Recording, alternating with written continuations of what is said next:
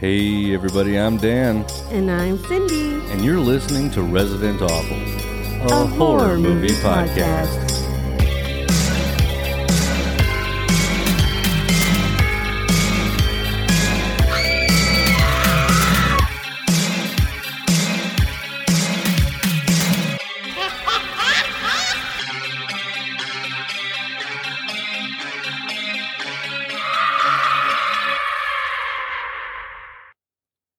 What's up, everybody, and welcome to part two of your zombie apocalypse double feature coming at you from the end of the world.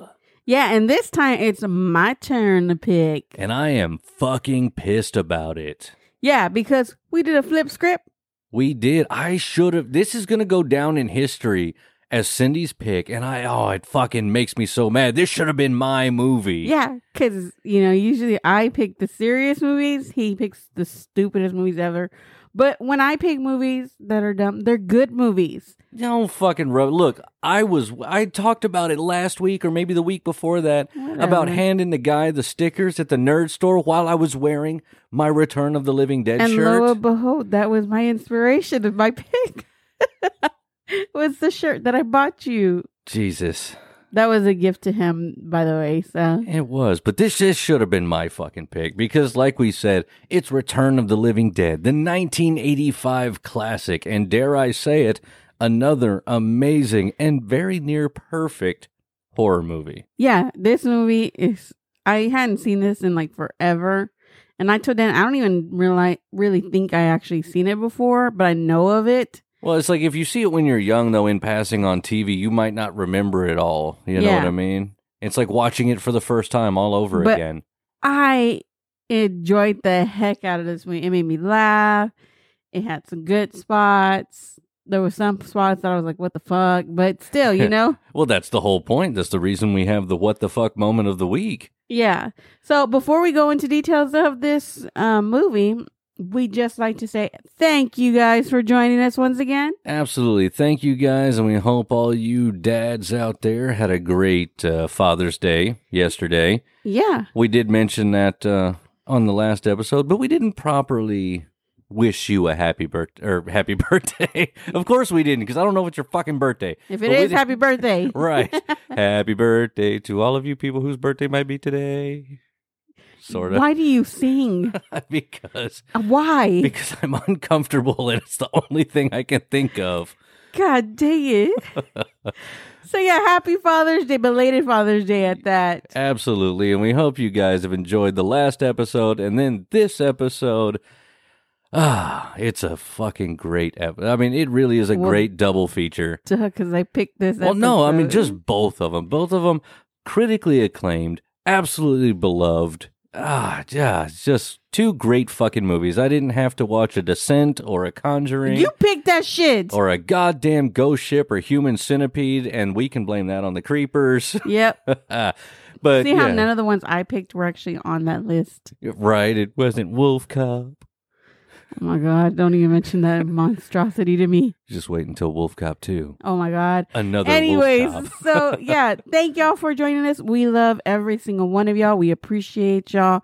We just want y'all to know that you're right in our hearts. You are. You are inside of my big fat cholesterol filled heart, and I love you. The fuck? When did you get that from the doctor? Well, that's why they had me on Lipitor. Oh my god. Anyways, going back to the freaking show. but yeah, seriously, guys, though, we couldn't do this without you. Like I've said a million times, it would literally just be us talking to each other, which we have been doing for 16 fucking years. So. Seventeen. Oh, Almost almost 17. Almost. seven- Don't Next rush month. it yet. I thought I forgot our anniversary real quick. But yeah, no. Almost 17 years of talking to each other. It's nice to talk to you people. It really Yep. is. Well, So let's get into Dan's little facts over here. oh, now it's Dan's facts. Do I get a, a song? Oh no, I mean Dun, dun, dun, dun, dun, dun. Time for my facts. no. Let's get into the cast and crew with Dan. Yeah, we'll do that. Uh, like we said, guys, the movie is Return of the Living Dead, an awesome comedy horror from 1985 that really spoofed hard on Romero's movies. And I'm afraid. There's a reason why. Well, yeah, but I'm I'm afraid to say, but they they did a really great job. Like this is like Spaceballs level awesome. If you're gonna make a parody, this is the way to do it. So the cast here, fantastic Don't cast. don't don't forget the director and writer this time, please. I I didn't write that down. I have it for you. okay, thank you. No, yeah, no, I was so excited, and it's really great too when you get to watch some of these classic movies. When you go up and you're looking up the cast, and none of these people look the same. Yeah. I saw shit. a picture of Trash now, and I'm like, oh, I'm so glad I don't ever have to see your really old boobs ever again. anyway, guys, this movie was written, well, the story was written by Rudy Ricci and John A. Russo, and also Russell Streiner. It took three of them, three of them to do this. Hey, was I- great though. It was, like I said, this is Mel Brooks level stuff here. This is good. And it was directed by Dan O'Bannon. Dan O'Bannon. Right. Dude, I wish I had like an Irish last. Well, I mean, I have an Irish last name, but but I wish I had an Irish last name that had an O on it, so everybody could just call me Dano. That would be so fucking great. I just call you Dan Dan. Yeah, that's Dan Dan the crybaby man. She said that to Dan. me many times. No, I do not. I say Dan Dan the cheerleading man That from well. Bring It On. anyway, let's talk about the amazing folks that were in this movie.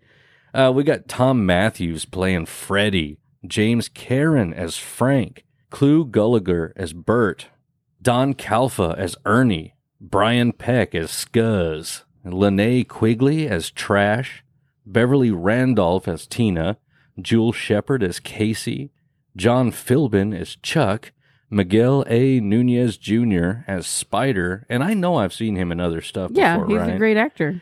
and I think he's the only one who's gone on to do really amazing things. And uh, Mark Venturini as Suicide, Yeah, he was also in um, Scooby Doo.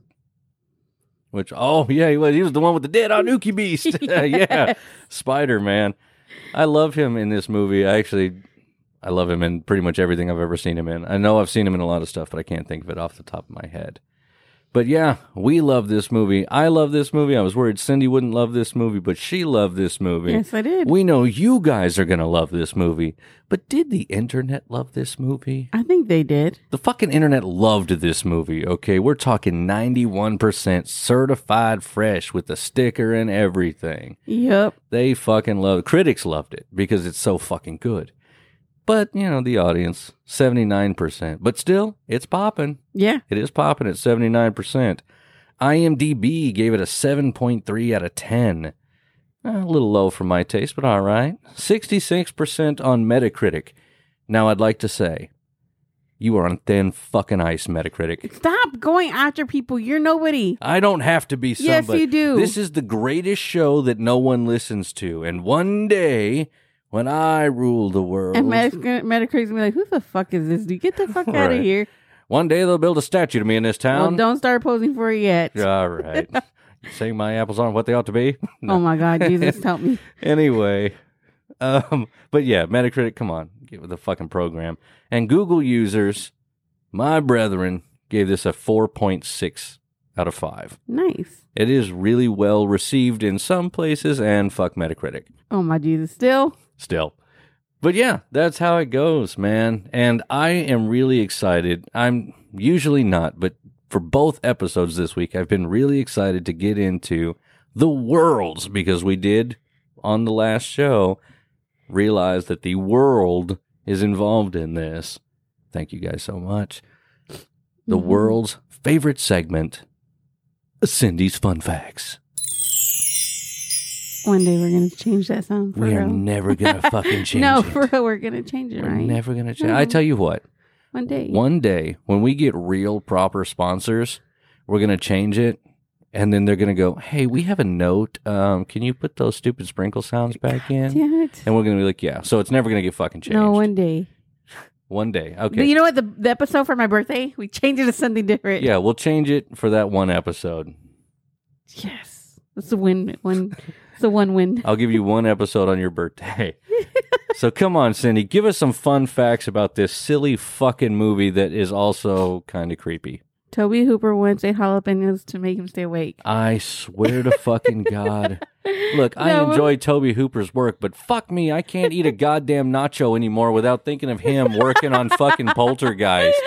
So Anyways, uh, this movie only took six weeks to produce. Nice. Yeah. Um, as I always state, this movie was rated R for fucking obvious reasons. Yeah, mainly trash. Yeah, it's a it's considered a horror comedy sci-fi. Okay, okay. And the tagline for this movie is They're back from the grave and ready to party. Hell yeah, that's what it says on my t-shirt. Yep. And I like it because you got the tombstone, but then the zombies with like the punk rock hair. Because this is the 80s, guys. Punk was all the rage. Yeah, so you know how I was talking about Tobe Hooper right now? Yeah. So to- Tobe Hooper was actually originally uh, slated to direct this movie, and it was supposed to be 3D. Really? Yep. 3D, man, dude, I would love to watch this movie in 3D. I'm not going to fucking lie. No, that I think it would probably be fun, but at the same time, I'm not like into 3D stuff. I'm I'm not into 3D stuff, but if they did like a quick thing over like Alamo Drafthouse or something, they're like, "Hey guys, for this weekend only, Return of the Living Dead in 3D." I would go. I would buy myself some overpriced craft beer, and You I have would a- fucking watch it. You have that. a hard time watching anything in 3D. I don't care. It's worth it. Just like Piranha's 3 Double D, totally worth fuck? it. I told you about this the last No. time. It's. Piranha's in 3D, but they have two big boobies on the cover. Oh my god.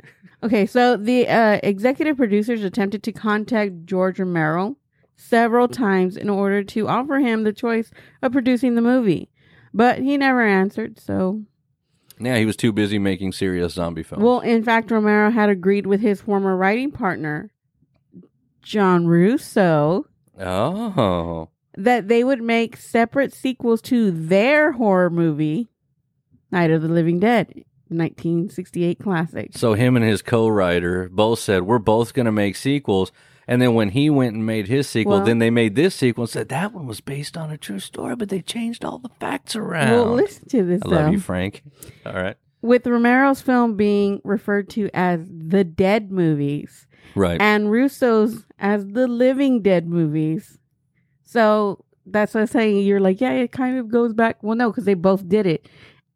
And one of them ended up writing this great thing. now, see, I'm not going to lie. I sort of knew that one Yeah, you because didn't know nothing. I had to look it up because I had to know. I had to know if there had been a response because they do bring up Romero's movie in this movie.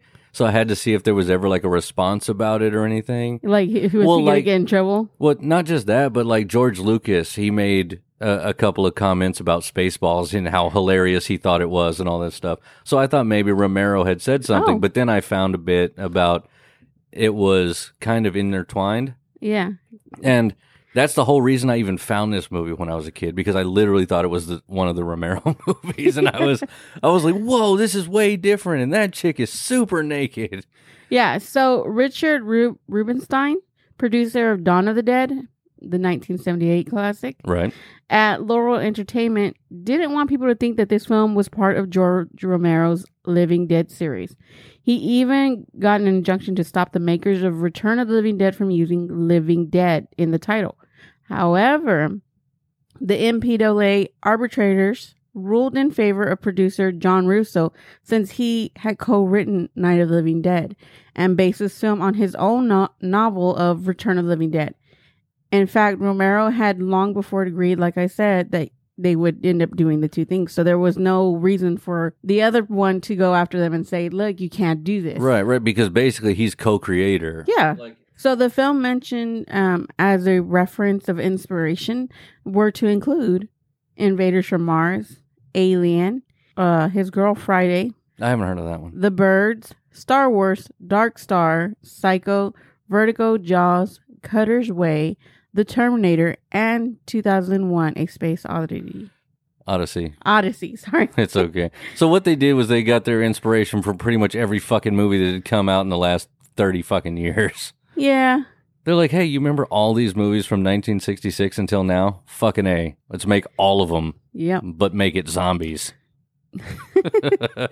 So the Returning of the Living Dead was financially a financial success. Of course it was. uh, with an estimated $4 million movie budget returning at a $14 million um, box office. Well, that's not bad for 85. Yeah, and it became a cult cla- uh, cult horror movie classic. So, Oh, of course it did. Look, you can't look up pretty much any zombie thing ever without getting pictures, especially part three of this, where it's got the chick on the cover with like the glass and stuff in her face Yeah. and she's got the hair up. These movies go hand in hand with zombie culture. You know, they might be comedy, but they're still an important part of the zombie Yeah, no, sort definitely. of uh, because ecosystem. even though it's comedy for some, some people still get scared by the way things look. You know, because I know a lot of chicken shits. I don't, I'm sorry if that's you, but yeah, know a lot of chicken shits that can't do scary movies, and they're like, dude, I stay away from. I always want to watch them, but I stay away from them because they scare me. Even like the little things scare me. Like, and I'm like, okay, yeah, no, it horror is not for everybody because some people can't. Well, yeah, the guy separate. at the nerd store uh, when we were talking about this same movie. Well, I don't want to throw their name out there. Yeah, yeah. You know what I mean? But the the guy at the at the comic store that I was at, um, when we were talking about it, he said when he had first seen this when he was a kid, uh, the zombie that you first see in the basement. Yeah, Right, that one because it was talking and its eyes were all big and it's sludge looking and stuff. That that scared the ever living shit out of him. And even still today, as an adult, he gets those kind of flashes when he watches this movie and remembers how scary it was, and it's still kind of scary to him. you yeah, know, and even though it's a comedy, but they put it in a real life zombie situation. You know what I mean? Because like when they're inside the mortuary, the zombies are still banging on the walls. You can't do anything. You can't get away. So it's comedy, but it's still a zombie film. Yeah. Um oh Dan O'Brien said the reason he did this film was because he wanted to break away from alien the alien genre. He ended um saying and I quote, I wanted to do a horror comedy rather than another alien sci-fi movie. Well, yeah, and I think it was a good move for him. Yeah, no, I do too cuz this movie is fucking great. Um the movie is supposed to be set in Louisville, Kentucky. Oh, okay. Yeah, but it was actually filmed in California. The only scene actually filmed in Louisville was the shot of the front gate of Louisville's Eastern Cemetery. The police uniforms and patrol cars were all uh, period corrected as well because I guess the ones that they were tr- gonna use weren't right, and they were like, "Oh crap! You know what? We gotta get the ones from this time, not current." Right, right. Well, yeah, well, the movie came out in 1985, but when you hear them talking, it says, pre- um, or it tells you that it is 1984, I do believe, in the movie. Something like that. Yeah, so like, because at one point it says this year, 19, or this time, 1984, whatever. So it's only a year back, but maybe they maybe they got an upgrade. Who knows? So I found out one weird fact that I did find out about this movie. Uh huh. was that some of the zombie extras were paid bonus to eat real brains. What? Yeah. Like real human brains? No, fool. Who the fuck Like was- cow brains, probably. calf right? brains. Calf brains. real brains. Oh, that's not bad. Uh, Dan O'Brien didn't want the actors to do anything he wasn't willing to do and ate some raw calf brains first in front of them to show that he wouldn't ask them to do anything that he wasn't willing to do himself. Nope. hey, that's commitment though. No, yeah, it's commitment to your picture. I was like, look, dude. No, it's commitment to your Look, cast. I'm not going to do it, but I am going to give you a bonus to do it. You are being paid to do it. It is your job to do it. You are more than welcome to be zombie number 1237 standing over there, or you could be over here and eat the brain. Who wants to make money? I Nah. guarantee those people are like me. Yeah, I'll do it. Fuck it. So the girl that played um Casey, Yeah. uh Jewel Shepard, right? Yep. Okay. So according to Du- Jewel Shepard, Dan O'Brien met her in the early 80s when he was a member of a very ultra chic and private club where she worked as a stripper. Oh, okay. They became good friends because they had a lot in common and he bought her drugs. It was the 80s, man. That one's for you, Mark. It was the 80s. when he got the directing gig for this film, he wanted her to play trash, but she was fed up with being naked on stage and in her small film roles at the time. So she suggested that, sh uh, he suggested, sorry, that she audition for the party girl, Casey, since she liked to party. And yeah, he agreed. Or she suggested that he well, agreed. she has the greatest line in the movie, so I think she did great. what's, what's her line? uh, Chuck is telling her, he's like, Yeah, I like death too, and I like sex. What about you, Casey? You like sex and death? She's like, Yeah, so why don't you fuck off and die? and I was like, That's fucking great. Best Yeah. line in the entire movie. Yeah, um, Miguel Nunez was homeless when he was actually cast in the movie. Really? Yeah, So this is one of his earlier things. yeah, I didn't know that until like I did this research and stuff. Um, and I want to say this because I don't ever say it a lot of times. Majority of the stuff that I do find, guys, is from IMDb or from other film um places. Yeah. So they're very easy for y'all to find if y'all ever want to go look for them. Yeah, I mean, unless it's one of those, uh, you know, ones like where we did like The Conjuring and things like that, where there's like sort of a true story behind it, and you you can also dig into those real stories. I mean, you have to do a little bit more digging, but you know what I mean. Yeah, yeah, no, definitely. Those are the ones I actually have to do like a lot more into. Yeah, usually the the easiest place to find anything is just IMDb because they know all the stuff. Well, they have all the fun put things. in a lot of the stuff too. yeah, or um, Wikipedia, but you can't trust that shit. Yeah, because people also put stuff there too. so they actually had to get approval from Lysol to have Frank spray the stench when he's in the Oh yeah, in the thing. I guess when they got permission, Lysol actually liked the th- the ideal of it, and they liked the ideal because it just shows that Lysol would kill any conceivable odor out there. So it's like, right. It can cover up the stench of death. yeah, Lysol. no shit. Spray your mother-in-law's cooking with it. I don't know. Your mother in law has good cooking. What are you talking Uh, about? most people have mother-in-laws and they're like terrible. I have a great mother-in-law, so the lead pipe that Clue Gallagher. yeah. Clu Gulager, the one that played Burt. so the lead pipe that Cl- Clue Gallagher uses in the movie is actually made of rubber. He initially used a real pipe, but the crew snuck it away from him and replaced it with a rubber one. As Dan O'Brien was worried about Clu's frequent anger or angry and sometimes violent outbursts. Weird. So, To be safe, they're like, "Hey, look over there!" And they it out. Jesus. I thought they you were gonna say they were worried because at one point you see him really beating at zombie hands with that thing as they were coming through, and he looks like he's hitting them like actually really hard. Yeah, he was. And I was like, oh man, I thought you were gonna say that's why they took it away. I was like, how many people's hands did he fucking break with that thing? So you know the part where they have the uh rabid weasels in the bags and stuff like that. Yes, I do. They actually used those motorized monkey toys that have the tambourines in their hands, Yeah. but they took the cymbals out. Oh, they're cymbals. so Yeah. they took the cymbals out. So that's what's actually in all of those bags. And that's what's moving around like that? Yeah. Oh, that's cool. That's cool. those things are scary. Yeah. Because we've seen that movie. Yep. So when shooting trashes, um, which is Lena, right? Quigley, Quigley, Uh yeah, Lene or Lena? Lena. Uh, That's why I see it. I don't know. Anyway, so when they sh- when they're shooting Trash's uh, gravestone dance, she initially was completely naked and showed pubic hair, as was more of the norm in the eighties, obviously. Yeah. However, producer Graham Henderson visited the, the shoot that day, and he was like, "No, wait a minute, you can't fucking put this shit out there." He yeah, was yelling. full frontal is not acceptable. he was yelling and throwing a fit um, when he was talking to Dan O'Brien that you can't show pubic hair on television. Oh jeez. Yeah, so Dan sent uh, Lena away and had her completely shaved, which coincidentally Lena herself found to be the most embarrassing part of the whole thing. Then they did another shoot to which Graham Henderson cried out, Oh God, it's even worse. You can see everything. Oh my god. Look, man, there's either bush or there's no bush.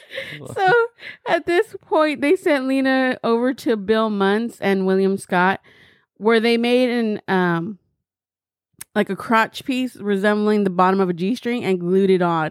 According to Lena, this was a bit of a problem since every time she had to go to the bathroom, they had to remove it. Because of this, there are no shots of Lena with completely naked crotch. She says like eh, she's like a department store mannequin. That's what she ended up saying. Well, see, I was worried that she was actually naked because she does get camel toe on there a few times. yeah. And I was like, what the fuck? She's naked. Like when she was getting on there, Uh-huh. when she first stands up, I was like, holy shit, because she had a little front wedgie.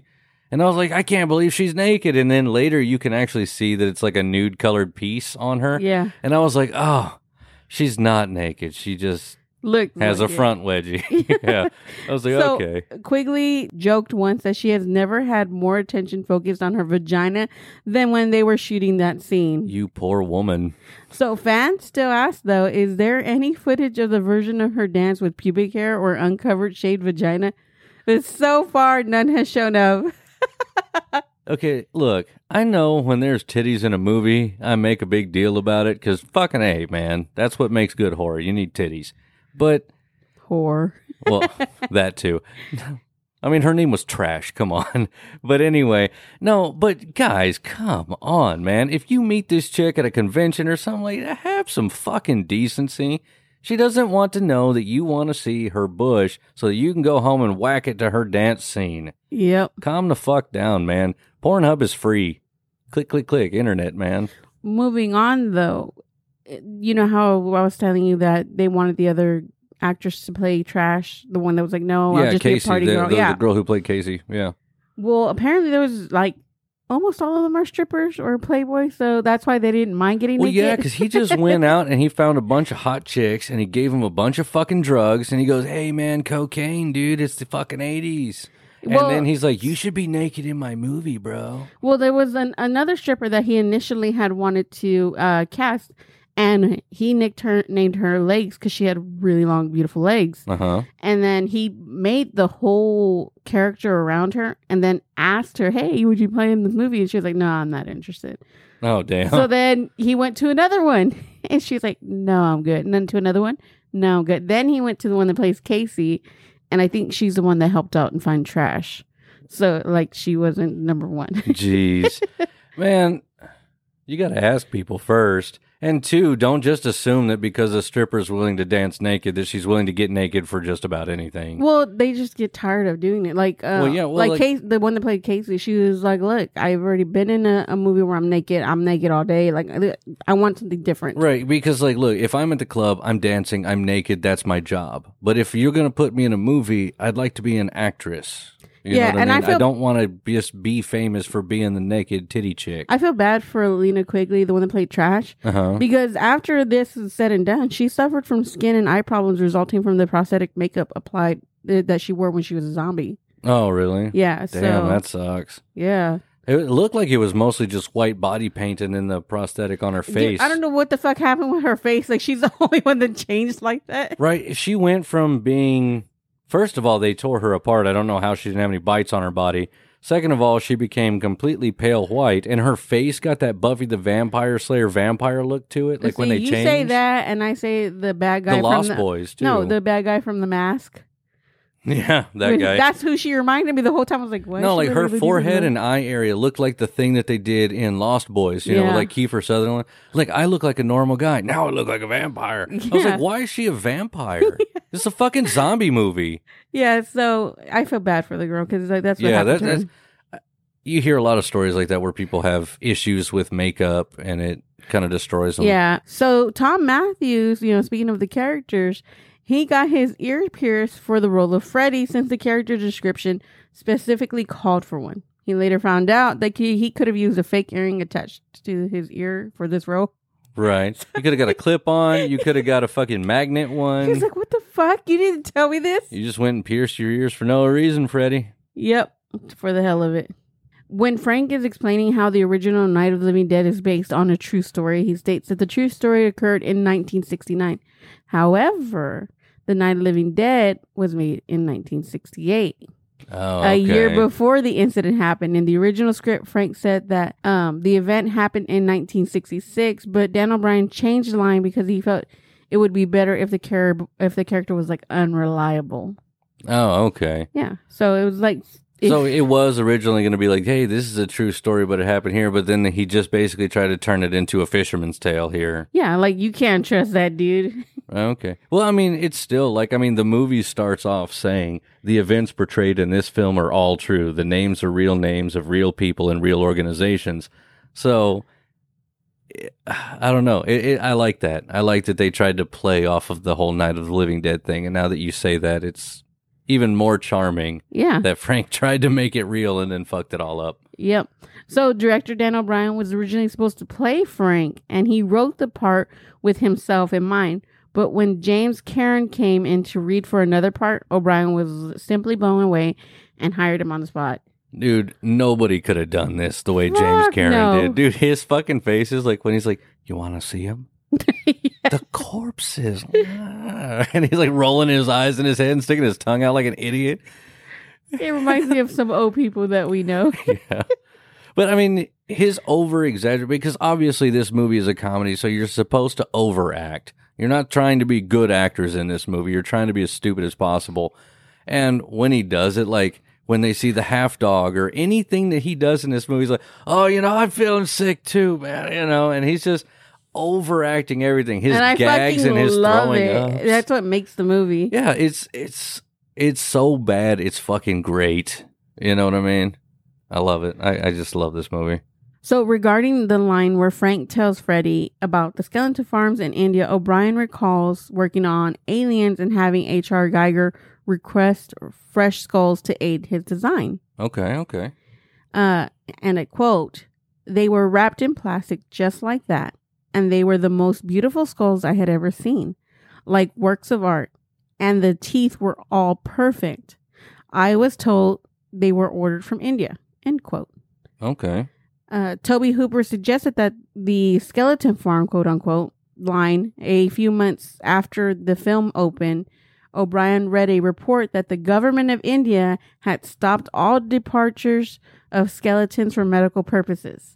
He's unclear if the timing was coincidental or what. One last thing. So, you know the scene where they're in Colonel Glover's house? Right.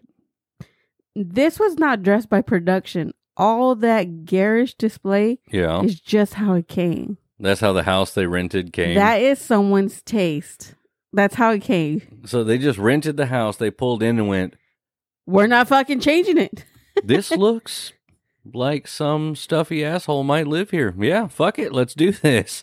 And then they just fucking filmed it. Yep. So before we go into the movies, the last thing that I always do is I'm going to tell you Always where one more thing.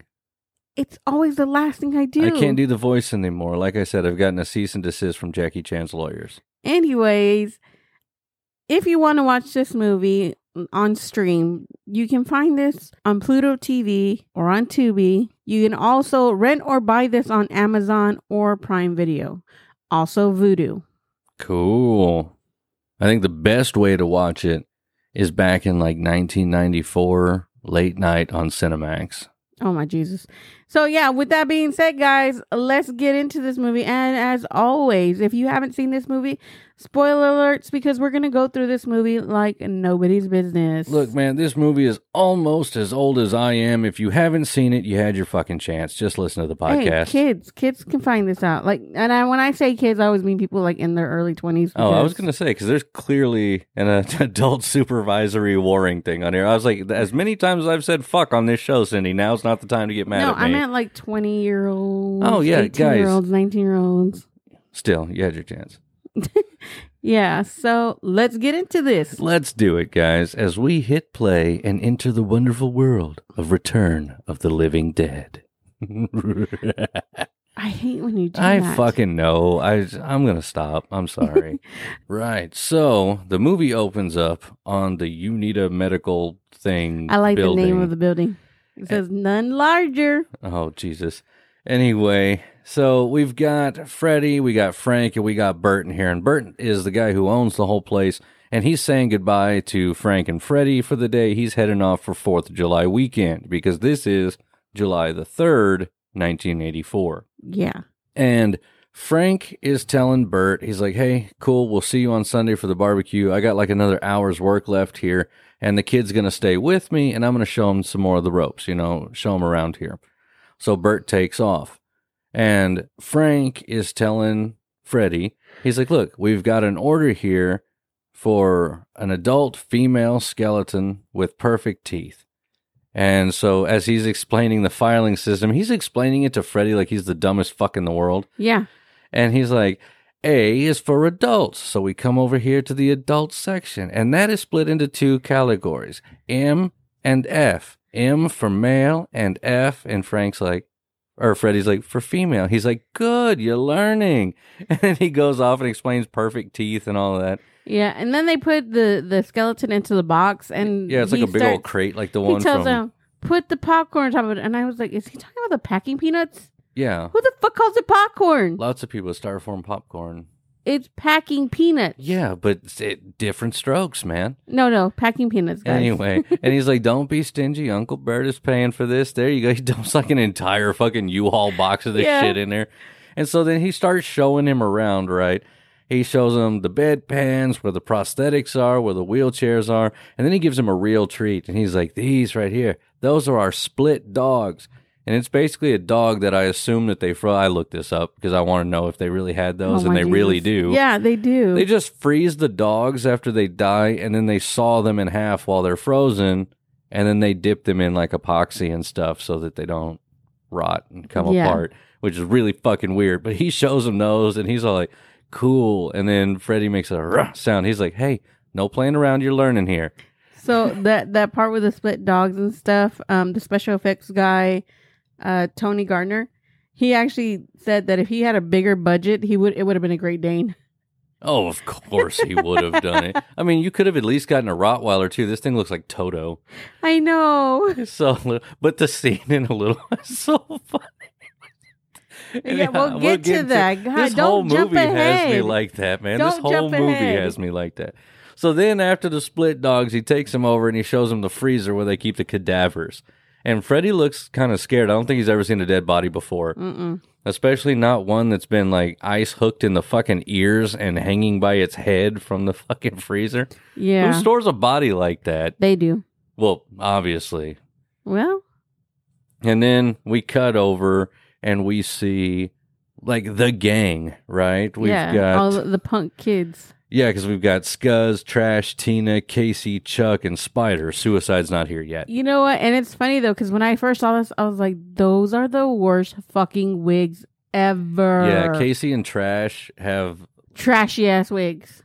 yeah, like I- you could have bought these at Spirit Halloween for a dollar fifty on the clearance rack. That's how bad they are. Yeah, But it oh my lends to it Jesus. though. Because the wigs are bad, the costumes are bad, the acting is There's bad. just earring that he pierced.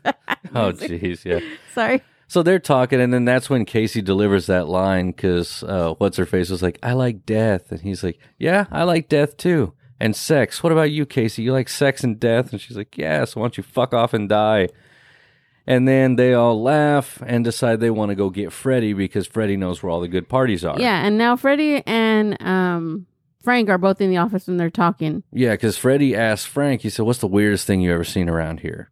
And so Frank starts telling him the story. He says, There's one thing that caps it all. he, well, he says, "Let me ask you a question. You ever seen that movie Night of the Living Dead?"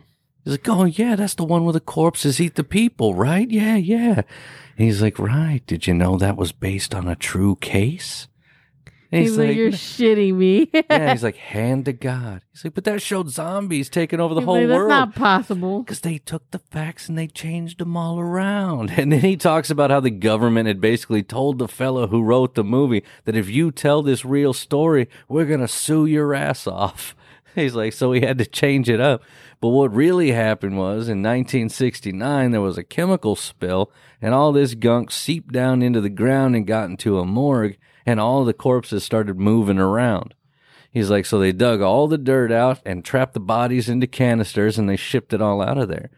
And then Freddie goes, to where? And he's like, right here. and then he gets a phone call. So Frank gets a phone call and his wife calling. He says, no, no, honey, you keep the pot roast hot. I'll be home in just a little while, you know. And he's all excited. Then he goes back and he just immediately, or when the phone rang, it scared the fuck out of Freddie and he knocks a whole bunch of shit yeah, over. and I like when he says, "You want to see the bodies?" Yeah, and then he doesn't. The corpses. He's like sticking sticks his, his tongue out. out and rolling his eyes up. It's like you are a fucking weird guy, Frank. You are a weird fucking guy, but I like it. So the, he decides he's going to show him the bodies. And they head down into the basement. And when they get down into the basement, you see these old fucking contain- can- Well, right before they blah, go, containers. Sorry, I can't talk. right before they get to the containers, though, they're going down the stairs, and he tells um Freddie, like, "Watch it with the third step. That's important." Oh yeah, because he says, "Watch it with the third step." It's a son of a bitch, And then they get down there and he opens up this container and there's a glass window at the top and there's this fucking decomposed body. It's almost mummified, of course, because Yeah. it's in an airtight container. And he goes, he uses the whole, he's trying to make it clearer to see through. So yeah, he he sprays the Lysol on it, fucking roll. grabs the roll of paper towels and just rubs the entire roll Dude, across I was like, it. who the fuck does that shit? And he tells him, these things don't leak, right? He goes, Are you kidding me? These were made by the Army Corps of Engineers. Bam! And he hits the damn thing and it blows up. I don't know if that's a jibe at the Army or not. And if you're in the Army, hey, take it with a grain of salt, man. It was the 80s. But that thing just immediately pops, sprays chemicals everywhere, and these two dudes pass out, and we get our title card Yeah. Return of the Living Dead. And then it does one of the best things that 80 movies, uh, 80s movies do that never you never see it anymore. And that's the melting skull or the melting face thing where it's all wax and then they just melt the entire thing down, you know what I mean? Yeah. I fucking I love that shit. That shit used to scare the hell out of me when I was a kid.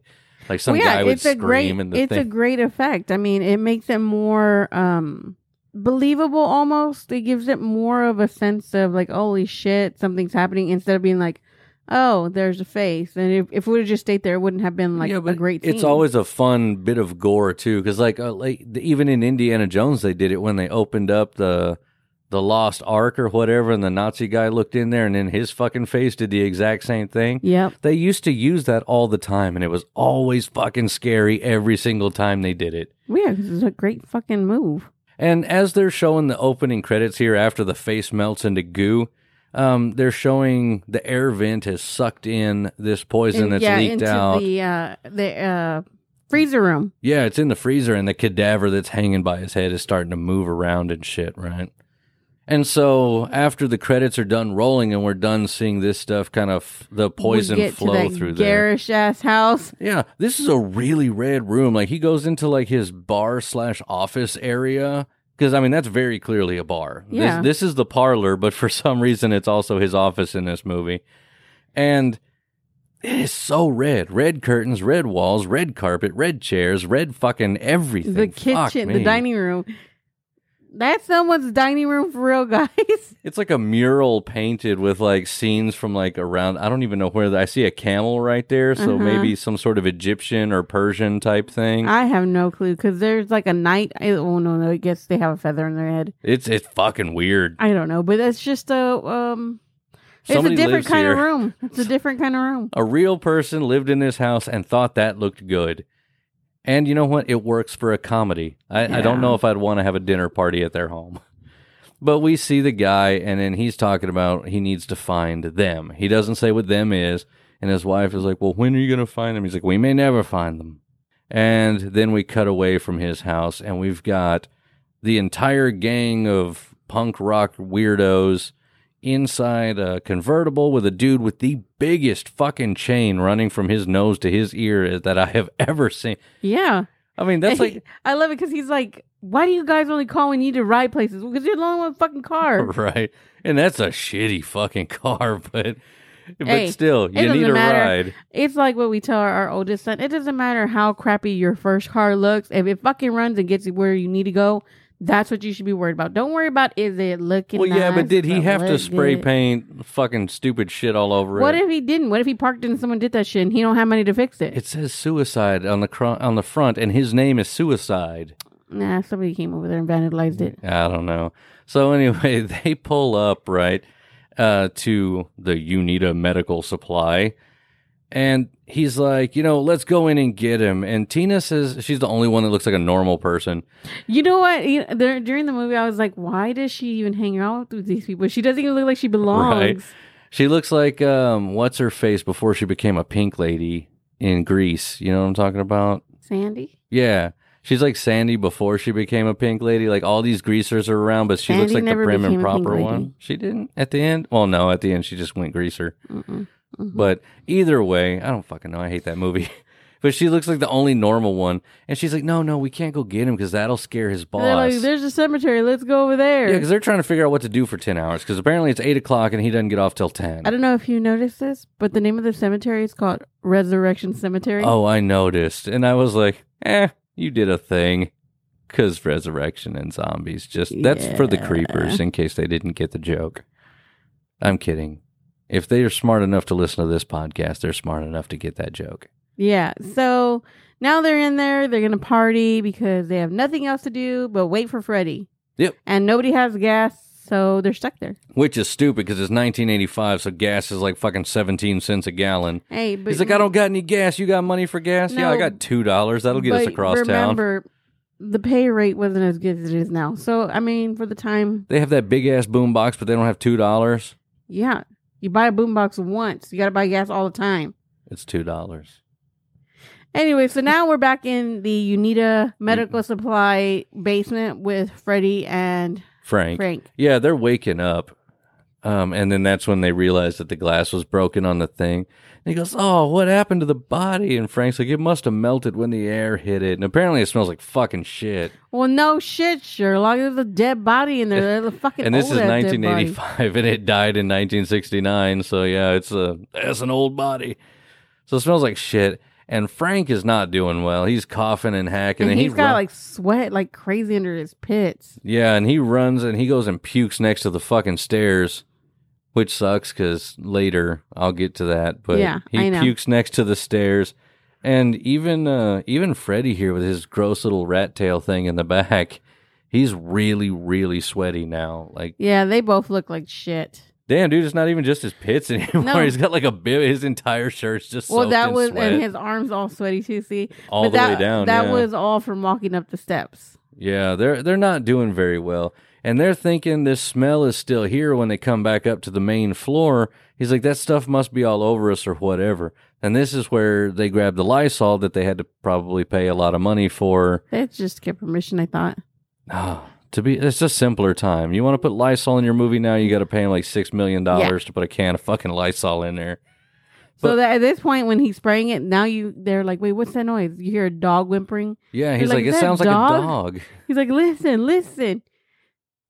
this part I is so stupid. It's so dumb, but it is the funniest shit I have Yeah, ever seen. One of those cadaver dogs is now on the floor, and it is whimpering, and it looks like it's trying to run and panting. And remember, and- it's half a dog. It's not a full dog. It's Yeah. like the right or the left half of a dog. so, um, Freddy goes to flip it because he's like, "What the he's fuck like, is yeah. going He's on?" like, what's wrong with it? And he lifts it up. and there's all that gooey stuff, and then they fucking start screaming. Frank well, they start gets screaming, a "What are we gonna crutch." do? What are we gonna do?" And he's like, "We're gonna kill it." and he gets the crutch, starts beating the shit out of dog's it. whimpering. I'm like, that poor dog. You just hear, "Arr, arr, arr, arr." and then he gets Frank to Freddy gets Frank to And stop then- because it's not working. You're yeah, not and then killing they the then they hear the zombie coming for or the the cadaver in the damn freezer, and they're like, "What are we gonna do here? We're gonna lock it." And then you see like the little butterflies from the butterfly board starting to flap their Well, wings. So even the dead butterflies came because back. the way they got the butterflies on that, they're not actual butterflies. Uh huh. They were printed out paper ones, and they folded them to look like real butterflies. Right. So you have one of the uh, guys, and I forgot which one it was, that's off to the side blowing air to like make a move like that. Oh, that's kind of cool. Yeah.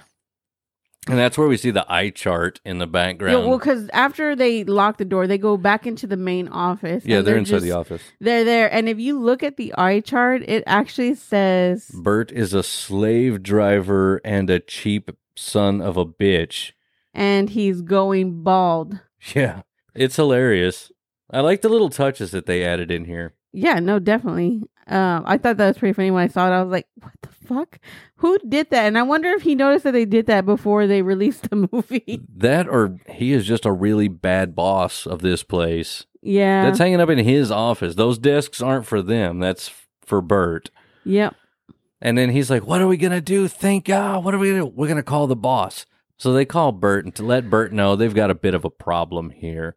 And then we cut back over to the cemetery. It's now dark outside, and we got Spider and Trash hanging out by a uh, A grave. yeah, with like a gargoyle and shit on top And of it. And this is where Trash starts to ask um Spider, like, have you ever had, you know, thoughts of death and all this And she stuff? does it so weird though. Have you ever thought about what the worst way to die is? Yeah, and she her violently. And I was like, well, you're rubbing your thighs and shit and doing the worst acting in the history of the world. and I love it. Yeah, It's and then she like she gets on her knees and she says her worst way is to have all these old men surround her and bite her and eat her to death or something like that. Yeah, she's like, first they'll rip off my clothes, and then boom, as she tears her shirt open, you hear Chuck in the background going, "Oh shit! Somebody grab a light! Tina's or er, Trash is getting naked again." and then all of a sudden, they start lighting up road flares and shit, and she climbs up on top of like this little mausoleum thing. yeah, and I can't remember who, which actor it was, but one of them actually burned their hands when they did this. I believe it, but they're all just standing around, just watching her do naked dancing. Yeah, with her fucking her thigh high fucking stockings. Th- Those aren't even like regular stockings. either. That's no, like those are the jazzercise ones. I was gonna say those are like those comfy, thick wool ones that you would wear in the '80s doing your jazzercise Yeah. stuff. Yeah, So yeah, they go back uh, to the medical supply place, and Burt is now there yelling at them. right. And you can see the slight change here in uh, Frank and Freddie. Their eyes are starting to get red Well, around there, and they're starting to get yeah pale, and they're still incredibly sweaty. And they're freaking out. They're like, "What are we gonna do? What are we gonna do?" He's like, "You know what? How did they handle this in the movies? Uh, they destroy the brain, right? Destroy the brain." And then they were trying to figure out how to destroy the brain. He was like, "Oh, well, we would need, you know, a drill or some shit." And then as they're trying to figure that out, fucking Burt just walks over and grabs hold of a damn pickaxe. And he's like, "Here," and he just gives it to Frank. and he's like, "Now, Freddie, I want you to come over here, son, and you're gonna stand next to the door. Don't worry, it's perfectly safe." And I was like, "It's perfectly safe." Why don't you do it? And he's like, now, when he opens the door, you're going to brain him with the pickaxe right in the head. He's like, oh, I don't think I can do this, Burt. And he's like, yeah, well, you gotta. This is your mess. And it's perfectly safe, but then Burt stands like 20 feet back next to the goddamn skeletons and shit.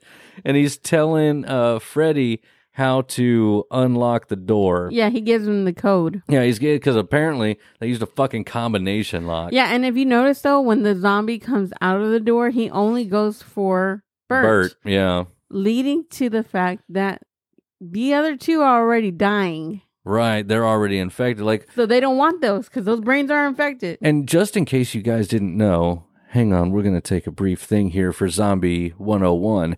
Just in case you don't know, the reason when you see a horde of zombies attack somebody and then that person come back as a zombie, still being able to walk around, even though zombies are craving the flesh or brains of other things, Because they're infected? yeah, it's because when once they start eating them, the infection immediately begins to spread, and once it spreads past a certain point, the zo- wants them. The zombies no longer want to eat their body. Well, I've had a lot of people ask me that question when I tell them how obsessed with zombies they are. Well, how come if they're eating everybody, there's so many zombies? Well, because they can only get about three bites before you're so fucking infected that they don't want you anymore, and now they have to get up. So that that is a nice nod to this. Uh, in this sort of situation, how he passes by Freddy, he passes by Frank, and runs straight to Burt. Yeah, because Burt's the only one not infected. And Burt's screaming and hell. And this guy is fucking covered in yellow paint. Because he's gone jaundice. He's gone jaundice. He should have been completely embalmed. He shouldn't be jaundice. Maybe he was jaundice before he died. Oh yeah, that could be why he's there for medical research. Yeah. So yeah, so Frank hits him in the fucking. Oh yeah, because well, Freddie. oh no, and, not Frank. Burt uh, hits him in. Um. Yeah, because Freddie and Frank pull the zombie off of him, and they're holding him down, and that's when Burt hits him in the skull. And they're like, it didn't fucking work. And I don't know if you noticed, but the zombie started screaming. He's Yeah, like, he ah, ah, ah, and he's kicking his fucking feet and shit. And they're holding. him. They didn't do it. He's like, you mean the movies lied to us? It's fucking hilarious. And I, that's what I told Dan. I was like, wait a minute. Yeah, everybody would assume that to shoot the brain. What if that doesn't actually work? Oh, we're fucked. My entire zombie plan is on the fact that they are normal zombies that you can kill by shooting them in the head. like, This- what if, what if that's not the way to kill him? And then fucking Burt grabs a damn hacksaw, cuts the zombie's head off. And the body goes the body jumps everywhere. up and starts running around, and the head's still screaming, skewered to the fucking concrete with a damn pick. Oh man, it's so fucking good. Yeah, so they start to tie this body up, and then while they're tying it up, fucking Freddy, not Freddy, Frank is like, oh my god, he's hitting the body.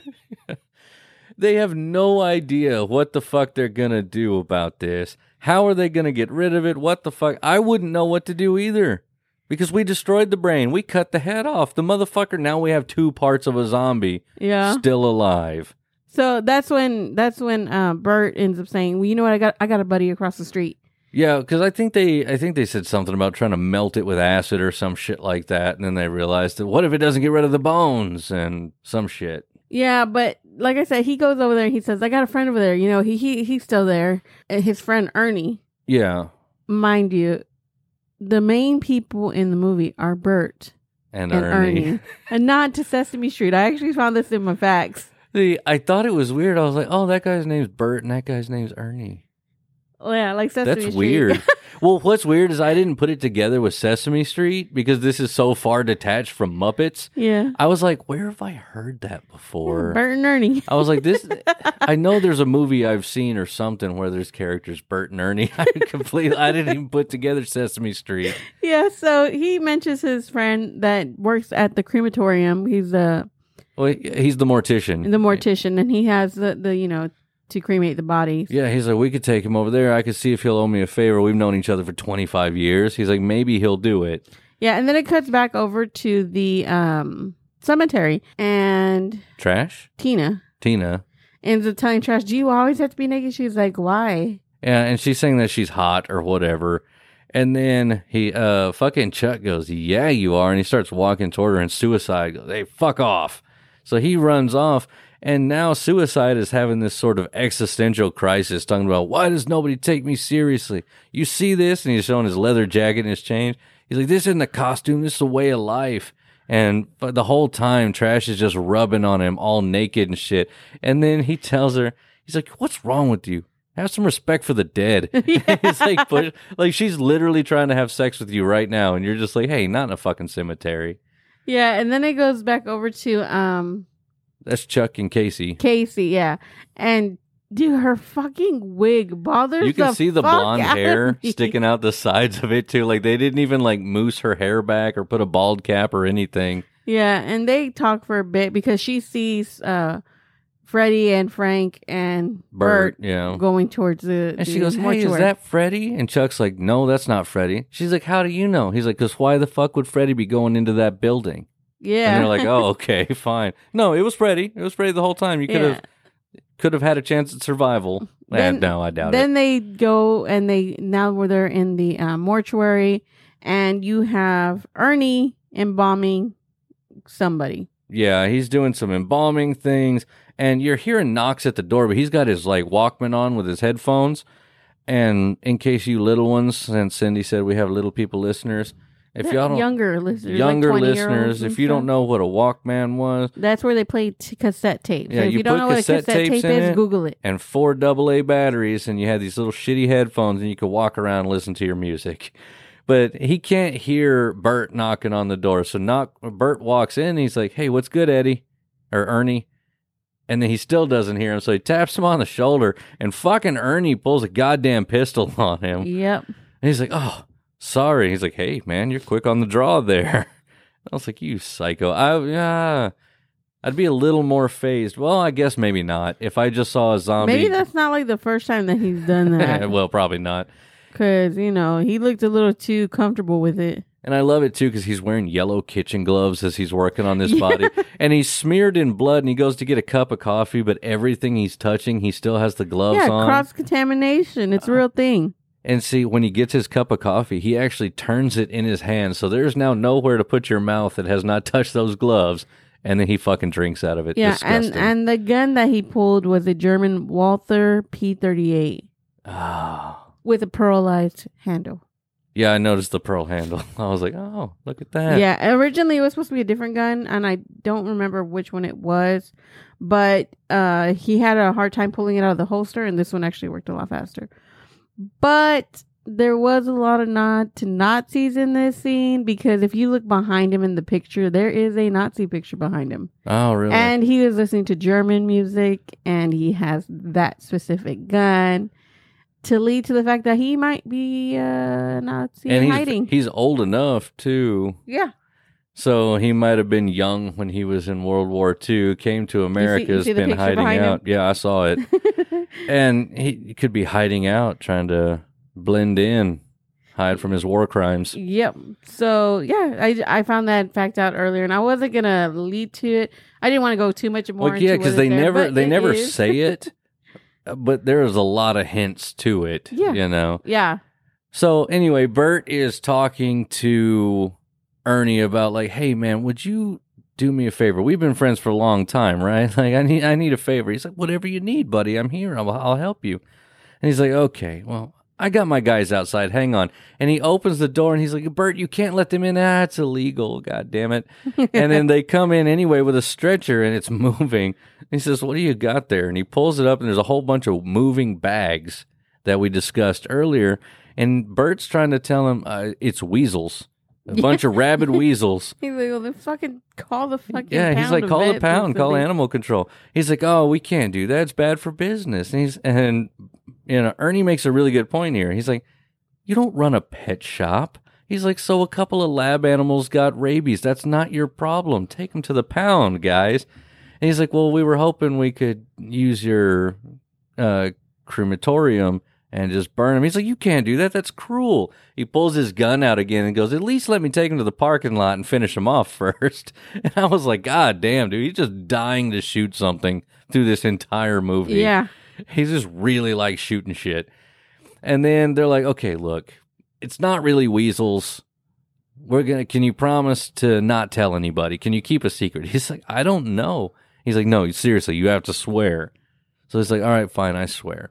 And they open one of the bags and there's a goddamn yellow hand in there and they dump the bag onto the floor and then the fucking arm grabs onto Yeah. Ernie's leg and he immediately starts screaming, Get it off, get it off, get it the fuck off of me. I I would fucking do. and they pulled and i love it too because where you see where they cut it the meat is like green and gray like Yeah. old fucking steak that's been sitting out too long Ew. and so they're pulling it when they pull it off of him it rips ernie's pants to shit Yeah, I saw the tail. I was like, why did it rip it so much? zombies man they have a really good grip and those were really shitty pants yeah, so he's totally freaked out now. He's like, I had to sit down for this shit. And he takes off his freaking headphones and his Walkman and stuff. And he's like, I, I don't know. I don't know about this guy's. right he's he's been traumatized Fuck yeah, I would was been like, too. I don't know how else to explain that. He has been fucking traumatized. It's his first encounter with a zombie. And then we go back over to Chuck and Casey in the cemetery, and Chuck is still trying to fuck her. Dude, it's never he- gonna okay, happen. is he wearing a wig too? Because that looks like a wig too. Nah, it looks just looks like a really shitty fucking haircut. But that looks like a, a pretty common haircut for younger folks in the eighties. It looks like a wig too. Or maybe like a tube or something. He looks like he's ready to rickroll somebody, but not in a funny way. He just actually likes that song. Wait, no, that didn't come out till eighty six. My bad. But he looks like he's gonna like that song next year. Yeah. And then let's see, we've got, you know, Spider tells them that it's 10 minutes until 10 o'clock. They might With as his well. old grandpa watch. Yeah, he's got the thing. And I love his mullet. It's nice. Yeah. He's the only one that looks like his hair is right. Him and um, right, well, because he's got the Jheri curl going, and that well, shit's yeah, on point. But him, Tina, and Suicide are the only ones that actually look like their hair goes with them. Yeah, yeah, yeah, yeah. The other three is like looks like wigs and tubes. I think that I think it was supposed to be like that, though. I think they were supposed to look stupid to go with the stupid acting. Well, they look really stupid. They do, but you believe them. You believe that these are really stupid teenagers. yeah. I mean, but not for nothing. I mean, three of them went on to go into um roles in the Friday the Thirteenth film series. So, Oh, nice. I Yeah. get that. I guarantee they all died. Uh, the guy that played Freddy, Yeah. Mark Venturi, Venturini, Uh huh. and That's suicide. Miguel Nunez. Oh, so they were all in the Jason movies too? Yeah, they were all in the Friday the Thirteenth films. That's cool. I didn't know that. We're just talking about this now because nothing's really happening. Uh, No. Tina walks across. Uh, she leaves the cemetery, goes over there. She's trying to ring the doorbell at the uh, medical supply place, Yeah. but nobody's fucking there because they're all over here talking to Ernie. And Ernie's like, "Okay, what if I let you burn this thing alive? Um, Uh, what's in it for me? Yeah, what are you gonna do for me? I would be the same way. Like, what the fuck is gonna happen here? I would have just been, yeah, like burn it, burn it with fucking fire. Let's do this Here's now. the thing, though. I mean, obviously it was a bad choice, but this is how you know they're stupid uh huh. because at the beginning of the movie, Freddy, Frank, Frank, Frank, not okay. Frank ends up telling Freddy the story of the actual happenings of what Return or Night of the Living Dead is about, Right, right. and that the only way that they could stop everything was by putting them in these containers. Yeah, completely keeping them sealed off from everything. Yeah, So they should have put them into a fucking airtight container and sealed it off from everything. You don't think the government thought to burn these fuckers, or probably figured out a long time ago that you know this spreads it. Let's put them in containers. Yeah, you can't burn them, you can't melt them, you can't What do if anything like what if them. you really can't do all that stuff? I'm not zombies? because the dead don't die. Yeah, but still, what if like all I our don't- I our don't thoughts think about it. on zombies Look. are wrong? I have a plan Z, I have a plan ZB, and I have a plan ZC. I have three ways to survive no, the zombie now apocalypse. now you got to make a D in case all those other things don't fucking work. Right. In case nothing works, we need cyanide pills because it's better to go out that way. What? Well, how are you supposed to fucking do this? And they can talk? Go to move on Send to more cops. Fuck that, dude.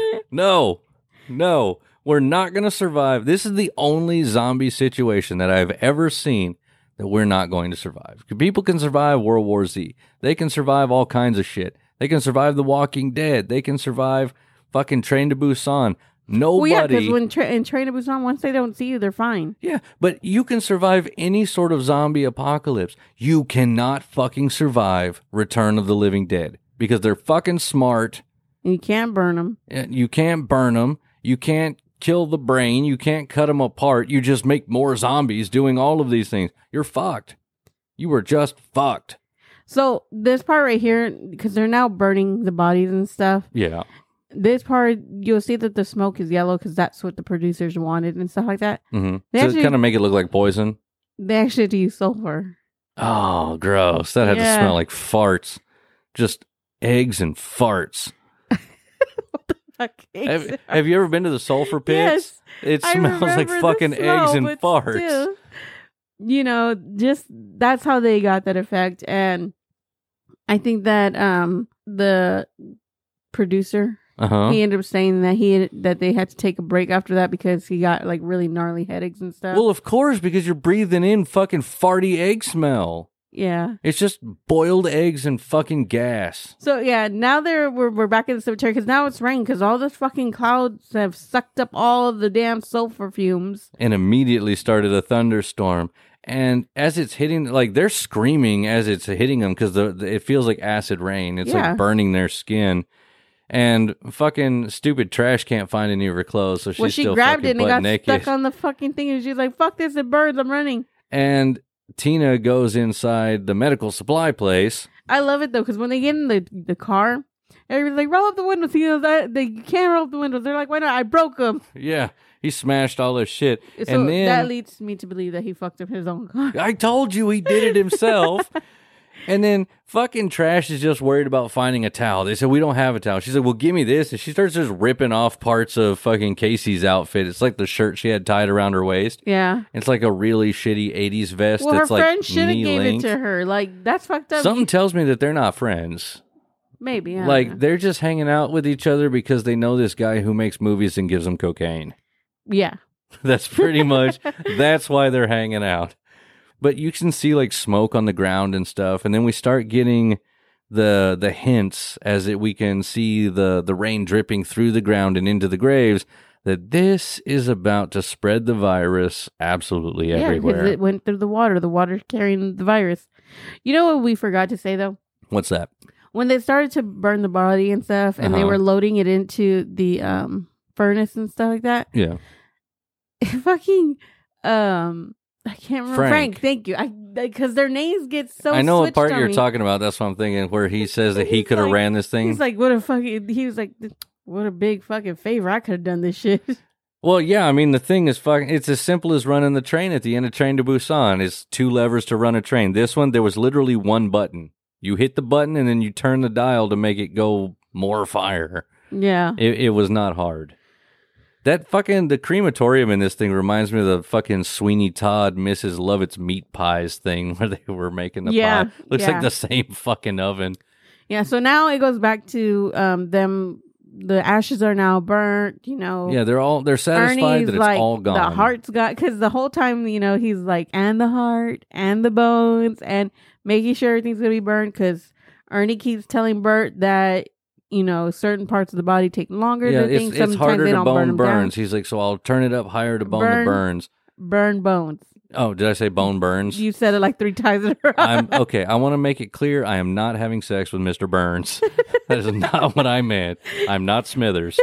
So yes, it's harder to burn the bones, and it's really hard to burn the heart because it's a, such a big muscle. So he cranks it up. Nothing's there, and they're like, "Guys, fine, let's go clean up and go home." And then uh, Frank was like, "Yeah, I just need to take a rest for a bit." And Freddie's like, "Yeah, I'm not feeling good. I feel pretty sick." And now they are incredibly pale. Their eyes are incredibly red, and they are incredibly sweaty. Yeah, and Ernie's like, "Look, we need to call them a, do- a doctor. Like this, we're not. We Yeah, well, fucking this." Frank burns off and he goes outside to puke, and he just he's the loudest puker. I hope he doesn't puke like that in real life because he's just.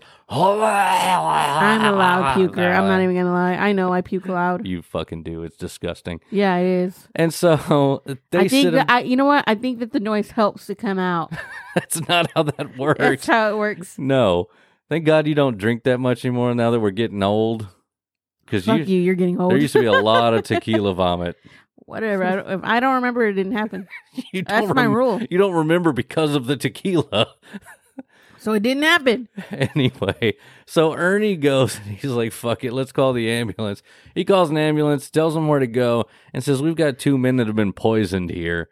No, no, we don't know what kind of poison. All right, thank you. He's like, All right, Burt, they're on the way. So we go back into the car of hooligans, and the goddamn roof on his canopy is leaking, and then it just starts pouring, it like rips open and just pours rain in And directly on top. Fucking pokes it and makes it worse. Well, yeah, he makes it worse, but then it literally just dumps like a bucket of water right on top of Trash's naked body. And then maybe that's why her face transformed because she got so much of it on her already because of the uh, the rain. Yeah, 'Cause she was you would- exposed to it but, I more mean, she if you're gonna go that way, then that would mean that why did they fucking attack her? She was already exposed somewhere. Like, That, that's true. Yeah, it's because she would have been like the other two, and they would have left her alone. Yeah, I think her face just changed that much because you know they wanted to use prosthetics.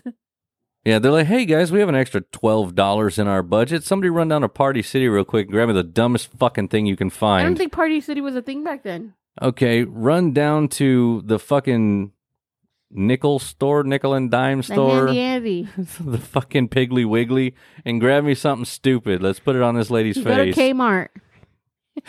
right? Montgomery Ward. Oh, jeez, no. why are we throwing it back? By the way, this is going to be a big hit at Kroger's. Go, go Blockbuster. Kroger's. Kroger's still a thing. Not in everywhere though. There used to be one here. There's now Albertsons. How about that? Yeah, there's still where I grew up. There's still Albertsons like all over the place. Albertsons. That's what I said. you said Albertsons. You don't fucking get to judge me and the way I talk, Miss. I don't know words. I'm putting it on a Anyways, t-shirt. So we're back at the um Uneeda medical supplies. Yeah, and Tina's calling for Freddie. Yeah, she's looking around being nosy. That's what she's fucking doing. Well, because she's trying to find her boyfriend. It don't fucking matter. You don't go walking around a building that you don't work And she stepped in on that third step on her way down to the basement that he's told him to watch out for, and you can hear it kind of crack a little bit, but she keeps going. Yeah.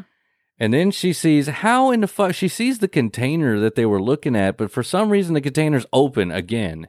Yeah, because the thing got out. Yeah, because he was a slime monster or whatever. Yeah, and he fucking re put himself back together. this together. is the nastiest fucking zombie ever. And I lost my shit when I rewatched this for the first time in so many years. And he goes, "Ugh, brains. All fucking still. I was like, you know what? Goddamn greatest fucking movie ever. So okay, so this part right here where she falls through the step and stuff like that. oh, yeah, because she tries to run away from the zombie and she yeah. falls through. So there's a thing about this step. okay, She didn't know that it was gonna fall. right. The oh, and the actress didn't know? Yeah. oh, she what the didn't fuck? know that it was gonna give out like that. Like he had her do the test going down. and She heard the creak. That's why she looks because she's like, "What the fuck." She didn't know that that was gonna happen. That's why when she actually falls through, she doesn't get up right away like in normal movies where they get up and take off yeah. because she actually hurt herself going down. But see, my fun fact for that section was where she landed was exactly where Frank threw up at no, the beginning. He threw up more to the right. No, she landed in his vomit and her clothes were clean. I don't think he actually vomited. I think he like just, gagged. dry away. heaving Yeah. and shit. Well, maybe. I like to think he threw up and she splatted in it. Nope, it's not what happened. But she did hurt herself though. Yeah, shit happens. You know what though? The the fucking zombies in this movie are smart as shit. Not Yeah. only can they talk, that's why we're fucked. but they can, you know, manage regular shit. Yeah, because he, he she closes herself into a fucking locker and he can't get the damn thing open because it's got handles on the inside and a lock on the inside. So she locks it and he wraps chains around this son of a bitch, sticks it onto some hoisty thing, and then rips it open. Right Yeah. as Suicide and the gang come running down the damn stairs. And he just bites Suicide's fucking head. That Well, yeah, because Suicide's like, what the fuck's going on in here? And he pulls down this curtain and it's standing right behind him. He's like, brains. And you can see him like just go through the skull and everything yeah, in one big bite. gross. And then fucking Spider and them, they all start to scream and the monster They looks. all run upstairs. well, because shit. Spider fucking took a damn paint can and chucked it at him. well, yeah, but they all run upstairs and they close the door. And Spider's like, "Get the fuck over here and help me cl- close his door." Right. He looks so annoyed with everybody. I would have been pissed too. And that fucking zombie looks at him and goes, More brains. yeah. It's fucking retarded. I love it though. And so now we go back over to the mortuary. These guys are, I mean, they're sick, they're shivering, they're barely able to move. They look like fucking zombies. Like these look like Romero zombies now. And for some reason, their tongues are yellow because they're, Jaundice. well, yeah, because their liver stopped working. Now I understand why they would have jaundice. But Yep. the other guy, there's no excuse. And so the paramedics are doing their thing, right? They're trying to take their blood pressure, they're taking their temperature, they're trying to listen for a heartbeat and a pulse, and they've got no blood pressure. And Yeah. They said, you know what? My equipment's not working. I'm not getting anything over here. He's like, let's switch. And he says, okay. So they Because I don't- switch. I don't know how good that's gonna do because You're still using your broken equipment just on a different guy. So they do it again and they're still getting nothing. He's like, "We got no no blood pressure, no heartbeat." They check the thermometer. He's like, "It's 71 degrees." They're like, "What does that mean?" He's like, "It's room temperature." He's like, "E- "Everything that our instruments are saying says you're dead, like you're not alive." They're like, "What? We're dead." They're like. "No, no, we're not saying that because But- obviously you're talking." Right. And they're like, no, no, no. You're you're talking, you're moving around. Dead people can't do that. And you can notice uh, Bert and Ernie kind of Bert and Ernie. anyway, Bert and Ernie kind of like side eye each other when they say, Well, you know, you couldn't be moving around if you were dead. And I was like, Oh shit, you're fucking Oh, zombies. You know what? That just reminds me. I I remember what I was going to tell you about the date earlier. oh, okay, what happened? Yeah, so the movie said July 3rd, 1984. This was actually on a Tuesday. And they're going home for the weekend. Exactly. And he says, and I'll we'll see you Sunday, for the barbecue. That's weird. Did you just like go through a calendar to find out what day no, it was so you could fuck it- up I- their I entire had it in the timeline? notes that I didn't read. Oh, okay. Yeah. I was like, wow, just you just wanted to fuck the continuity of this movie so bad, you went and flipped back to 1985 in the calendar just to fuck with their shit. Yeah. And you know how um trash is like uh, you know, I my worst fear is being surrounded. Yeah. It's foreshadowing if you didn't already know. Yeah, Not because- you, the listeners. Well, and we're almost to that part, uh, because here we are, and we see the people, uh, the the group of delinquents, Yeah. and they have now boarded that door to the basement shut, and they're trying to figure out what to do. And they say, "Oh my God, you know what? We got to get the hell out of here." They're trying to go to the mortuary building now. Yeah. And I don't fucking know why they thought of that, but they decide they're going to go there. And as they're running, the rain is burning the shit out of them, and they get caught underneath this uh, mausoleum. And they're trying to stay out of the rain, and we finally see zombies coming up and ripping their way out of the ground. Yeah, then you have that one skeleton. How the fuck does he still have eyeballs? It's just like the one from the cover of the Evil Dead 2 movie, Yeah. where it's a complete skull, no flesh, but it still manages to have eyelids and eyeballs. you know what I just realized too? It's like our logo. Because our logo has. it's just a skull with eyeballs. You know what? Let's not. Let's not go. yeah, there. let's let's don't talk shit about this anymore. Yeah, It's a completely one thing that legitimate. I thing. just realized is when the paramedics are looking at them and stuff, and they're like, "My de- my stethoscope doesn't work." yeah. Did you notice they didn't have them in their ears at all? Oh, yeah, I did notice that. And it's not until they try again that they put them in their ears. Yeah, I was like, "Of course it didn't work because you're not fucking actually using them, you idiots." All right, so then we see uh, they decide once they see the zombies coming up out of the ground, they try to run, and Trash is not running. She gets surrounded by a whole bunch of old dead guys, and they start biting her and eating her alive. So Yeah. that's the foreshadowing we were talking about. Only minutes later, she is now killed in the worst imaginable way possible for her. That's her Yep. worst nightmare. And then we go back to the mortuary again, and the guys are freaking out because he's like, fuck, these guys are dead. Like, what are we going to do? And once again, Nazi guy pulls his damn gun out because he's hearing banging on the front door of the mortuary. He goes and he's trying to be like, all right, who's this? He can see the kids, it's the, the punks. And he opens the door, pulls the gun on him, and they're like, holy shit, man. He's like, all right, y'all can come in. You can come in, but don't fucking move or I'll shoot your ass. Right? I was like, how are you going to be the nice guy that lets them in, but at the same time tell them not to move or you're going to shoot them? I'm like, you know what, dude? We'll take our chances with the zombies. Peace out. My bad. Didn't mean to disturb you, angry sir, with a gun. So after they get in and stuff like that, then you see the other two um, that weren't that were with the group. Uh, yeah, Casey and Chuck. Yeah, they're running towards the medical building, and you have all these fucking zombies running at their. Yeah, well, they're the smart ones, if you ask me, because they they were gonna go to the mortuary with the other ones. When zombies started coming up, they said, "Fuck you guys, we're leaving the cemetery," and they left. The, the, the smartest place to be when the zombies are coming back from the dead is not the fucking cemetery. You go the other Yep. way from the cemetery. And then they get into the medical building because they didn't lock the fucking door when they left last time. And then we go over and we see the paramedics. And the Yeah. paramedics, one of them, they, they hear screaming as soon as they walk out because they don't know what the hell to do. They're going to go get the stretchers to take these guys to the hospital. And then as they're going out, they hear the screaming of people. Just people are screaming everywhere, I guess. The Well, zombies yeah. are spreading through this entire rain thing. It's not just. I think in this area. I think they heard the other two screaming and running towards the building. Oh, it could have been Chuck and her. Yeah, Yeah. that would make a lot of sense. Yeah.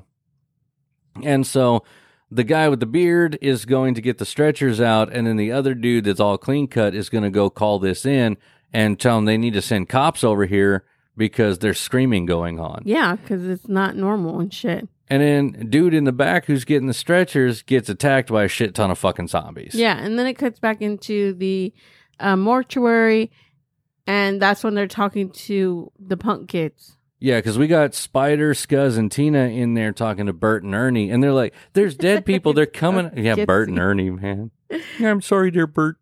Didn't mean to, Bert. Yeah, so they're talking to them about it, and fucking Burt looks like all distraught, like, God damn it, it's spreading. Yeah, because I mean, all he's worried about is this fucking business. Like he said earlier, he's like, "Yeah, yeah, I'm gonna have to answer to these people, Frank. I'm gonna be real famous, Frank. I might even lose my business, Frank." And I was like, "That's all he cares about. He wants to keep this under wraps so he doesn't lose his fucking business." At this point, dude, it's fucking apocalypse times. Who gives a shit about Yeah, your no fucking shit. business? They're and then, zombies. And then it cuts back over to the other two in the medical center and stuff like that. and And, they're closing themselves in the office. yeah. Well, no, they go into the office to go make that phone call and whatever, Oh, and then a that's fucking right. zombie just throw jumps to the damn window. Yeah, these zombies are fucking crazy, dude. Like I'm scared of the Train to Busan zombies. These ones are worse, I think. Well, yeah, because they're fucking smart. They're like, hey, there's a window. I bet I could jump through it and it's not going to hurt because I'm already fucking dead. Yeah. So that's when they barricade themselves into the main part and close that one out. And then it goes back to the mortuary. You guys know how this goes. They, they, Yeah, scary movies forth. cut back and forth a lot. And um, Ernie ends up leaving to go outside because he's like, I'm going to get the car. We're going to leave. But the ambulance is there. The doors are all open, but there's no paramedics. Yeah. And oh my God. Yeah. So you see, he closes the door because he's like, what the fuck? And there's a little zombie, like his arms and his legs. It looks like they were had been bitten off or something prior Right. to. Yeah, because he looks like he's cut off at the knees here. Yeah, but it it's looks like it's a little arms- person in the doing the, yeah, the but acting it here. fucking scared me at first. I was like, "What the hell?" And I was like, "Oh my god, okay." It threw me off. It just threw me off. I wasn't expecting it because at first it looks like a zombie just sitting down eating the brains of one of the paramedics, and then he just kind of rolls and then flips up and starts chasing him. And I was like, "Ooh, I like wasn't a- expecting it. Yeah, that'd be like children's zombie. They would be scarier than normal Dude, I can't, I can't fuck with kid zombies. Yeah, they Very first scene in The Walking Dead where he has to shoot that chick in the head, that little girl, no. Oh, they just man. remind me of Cage. They're scary as shit. Gage, Gage, same difference. the you one that does the laugh in our intro. Yeah, yeah, or our music. yeah, that guy. So he Ernie sees this. He is scared as shit, which rightfully so. That was a really fast Yeah, little that's zombie. the first time he's seen a zombie. Besides the body that they threw. yeah, they- and it was also scooping brains out of a uh, half-emptied skull. You know, I love the guy that plays um, Ernie because his uh, facial expressions and his movements are like, um, like the guy from Big Bang Theory, the really smart one. Oh, Sheldon. Yeah, he Yeah. reminds me of Sheldon. It's like, like Sheldon his when he gets movements old. when he like jerks his head around and stuff. but yeah, if you notice when he comes back in though, he starts shutting all the windows. He's got metal shutters on all of his windows. well, only in the ones for the the back office and the area. embalming room. Well, because when he went to his office to try to use the phone, the phone was dead, but he closed a metal shutter. Mm. And so he's got all that. And then they go to the front because the dead are trying to break in through the front of the mortuary near the chapel and all that stuff. So now they're trying to board this shit up. I don't know where they got all this fucking plywood. And I don't know where they got this many nails and this many. Pe- hey, there's that pipe we were talking about. Yeah, that fucking pipe. Yeah, but I don't know where they got all this fucking wood. Like it's a mortuary slash home improvement store. Like Home Depot went on 50-50 with this thing. Yeah, There's so, much wood. now that now they're showing the part where the zombie's eating one of the paramedics' brains, and he goes to Well, because the radio goes off in the ambulance saying report, report, or whatever. and he's like, "Send more brains." No, he says send more paramedics. paramedics. Yeah, And that's the first time we realized that the zombies can talk besides just saying brains. yeah, and then like as he as he's doing that, you could see another zombie eating another head, and it's just the head by itself. Like, how the fuck did they cut the head off? Yeah, they pulled really hard. I guess. Uh, zombies. But yeah, and, and then it goes back to the inside. Where the fuck did they get all this plywood? That's what I told you. It's like this thing is half mortuary, half Home Depot. And then our oldest tried to say, oh, well, you know, because of the caskets. And we're like, no, that's not casket wood. This is like thin quarter inch plywood. It's just regular fucking wood. But they did it. They have now covered all the doors and windows completely with plywood. They've done it. And then they go back into the embalming room again, where Tina is holding Freddy and they're all just dying. And he's talking about how stiff his muscles are and how bad his body hurts. And Ernie realizes this could be rigor mortis. Well, yeah, because earlier in the movie, when um Burt gets there and stuff, he starts to tell Burt the signs and symptoms of rigor mortis and how the only way to get it out is to move the muscles and stuff. Right. He says to break it out. Yeah. Eventually it'll go by itself, but you can exercise the muscles and break it out, which I don't think is a thing. I think he's I just don't know, breaking, the joints. bones. Yeah. Well, I mean, they don't really need them anymore. Well, no, they don't. And even if like it the, hurts. even if it was broken, they could still move around perfectly fine. yeah. But yeah, so he started explaining, or Freddie started explaining. It started with a headache, and that's how Ernie said it started. It's, rigor mortis starts in the brain, it moves to your internal organs, and then that's when Freddie was like, "My out to your gut started hurting real bad, and then now it's getting real hard to move my arms and legs." So he's like, "Ah, it's rigor mortis. It's Like, no, setting he's, in." he's like, it sounds like rigor mortis. yeah, so they sit him up and they pull his shirt up, and they see on the back now. yeah, anybody, that's pulling. yeah, there's a huge bruise like thing where the blood is pooled because the heart's no longer beating it, so it goes to the lowest point and then just pools in that area. Yeah, and it's pulling towards the spot where he's laying on Tina. And I thought, you know what? For a comedy horror in 1985, they did a lot of crazy forensic work on this thing. Yeah. I was like, wow, that is actually medically accurate. You know what? Human centipede fucker? This is a medically accurate show. all right? This movie is 100% medically accurate. Your show is just people eating ass. Sorry, I'm still I'm still bitter Yeah, about I that movie. tell. I am bitter about that movie. Yeah, and you know what? Scuz is the only one that had the great plan of get them the fuck out of this room. Yeah. He's like, we should lock the two of them up. Yeah, he said we should take Frank and Freddie and we should lock them up in the closet in there, and we should stay in here. Yeah, and at the same time, you hear another paramedics, and they're like, "No, don't go that way." Yeah, they're trying to scream at him. They're yelling, "Watch out!" and shit. And then, boom! As soon as they run up to one of the dead Dude, paramedics, One of the zombie tackles the shit out dude, it was like a the flying tackle. Like he's trying to catch a motherfucker on the five yard line. He's about to He score and an just NFL boom. player or something. He fucking hit that guy hard. And now zombies are starting to break through the fucking plywood over the windows. Well, it looks like they didn't hammer them incorrectly. Well, they probably didn't, but still, I mean, they had the wood, they had the nails. I guess we can only expect so much. Yeah, and Scuz tries to like put it back up and shit, and that's when that the weakest fucking zombie grabs him. It's just no- a skeleton. It's not even a person. And we There's find no out in a minute, it's not even a whole person. yeah, and she gets him and shit. She leans his head far enough out the window, and this zombie skeleton lady fucking bites into his skull. He's fucking dead. Yeah, he's fucking dead. And as her body's leaning inside, they use an axe and they chop her dead body in half. And they've got the the top half of her body now inside the room with them. And they fucking uh Spider, at least he was smart. He knows he she can't do anything. He spears her to the fucking ground with whatever the right hell he has. cage. Yeah. And then Ernie goes and he gets a giant ass piece of like iron rod. Yeah, and he uses her spears like her fucking mop again. and shit, drags her along the ground. It's, I mean, it was smart. Yeah, It's fucking weird. And they're like, why the hell do we need this? He's like, we need to study it. And I think that's a great idea because if you have a chance to catch a, a less than lethal specimen, you might as well figure out how to fucking kill this thing. yeah. And I don't know if that also alludes to his Nazism, hmm but he's about to do experiments on a live Well- subject to try to figure some shit So out. So when I was reading the stuff on it, right, it did sh- it did say something about how when he's asking her questions here in a second, how he finds out that they still feel pain. That's why they want brains. Yeah. it helps. Like it's like a drug to help numb the pain, and he kind of looks like a little distraught about it.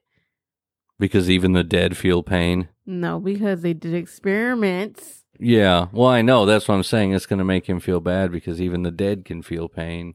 And I won't for the life of me figure out why they had to give her boobs. Because the everybody 80s. has them. I don't know how many times they got. Well, I know, but she's like a rotten zombie. Come on, dude. You could have done something with that. I didn't want to see them. That's why usually I'm all for boobs, but I didn't want to see those. It's Yeah, green rotten But meat. I fucking love this part though because they give more explanation to why they want brains. Like Well, nobody yeah, ever explains why the zombies want brains. They just want fucking brains. if I'm not mistaken, in other zombie films, usually they just want to eat people. They just want flesh. Is this was is it this or did the Romero films also have them specifically wanting brains? I don't know. I don't remember. Because if not, I mean, then this had to have been where the whole brains thing started. Brains, Well, and yeah, that's what they that's what say the in fucking movie guy, too. yeah. And I was like, because in most zombie movies, they just eat people. Yeah, but They like I said, I like the the, backstory though that she gives. Like, you know, we they're like, why do you want to eat brains? Because it helps numb the pain. Because I can feel myself rotting. I can feel the pain. Yeah, that's gotta suck. Yeah. bad. it almost makes you feel sorry for the dead people.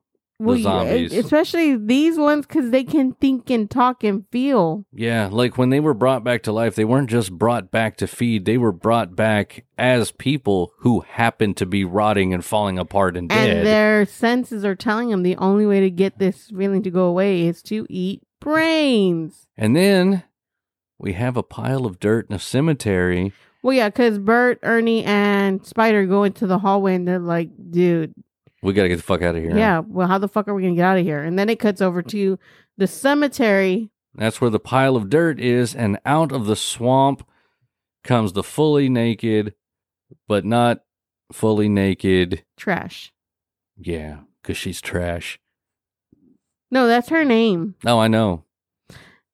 But she also is in this movie. Not the Mm. actress was trash as playing it, but her character is, I mean, that's a trashy chick. Yeah. And then she comes out of the smoke and shit for that hobo guy. Yeah. It, this looks like a goddamn like 80s rock video or something with all the smoke and the dark alley. You're just waiting for Michael Jackson to come out. And he woke the Tell us that you're. No, she's not. Cause look at her face. Yeah, I know. She turned into a Looking like goddamn Lost Boy vampire.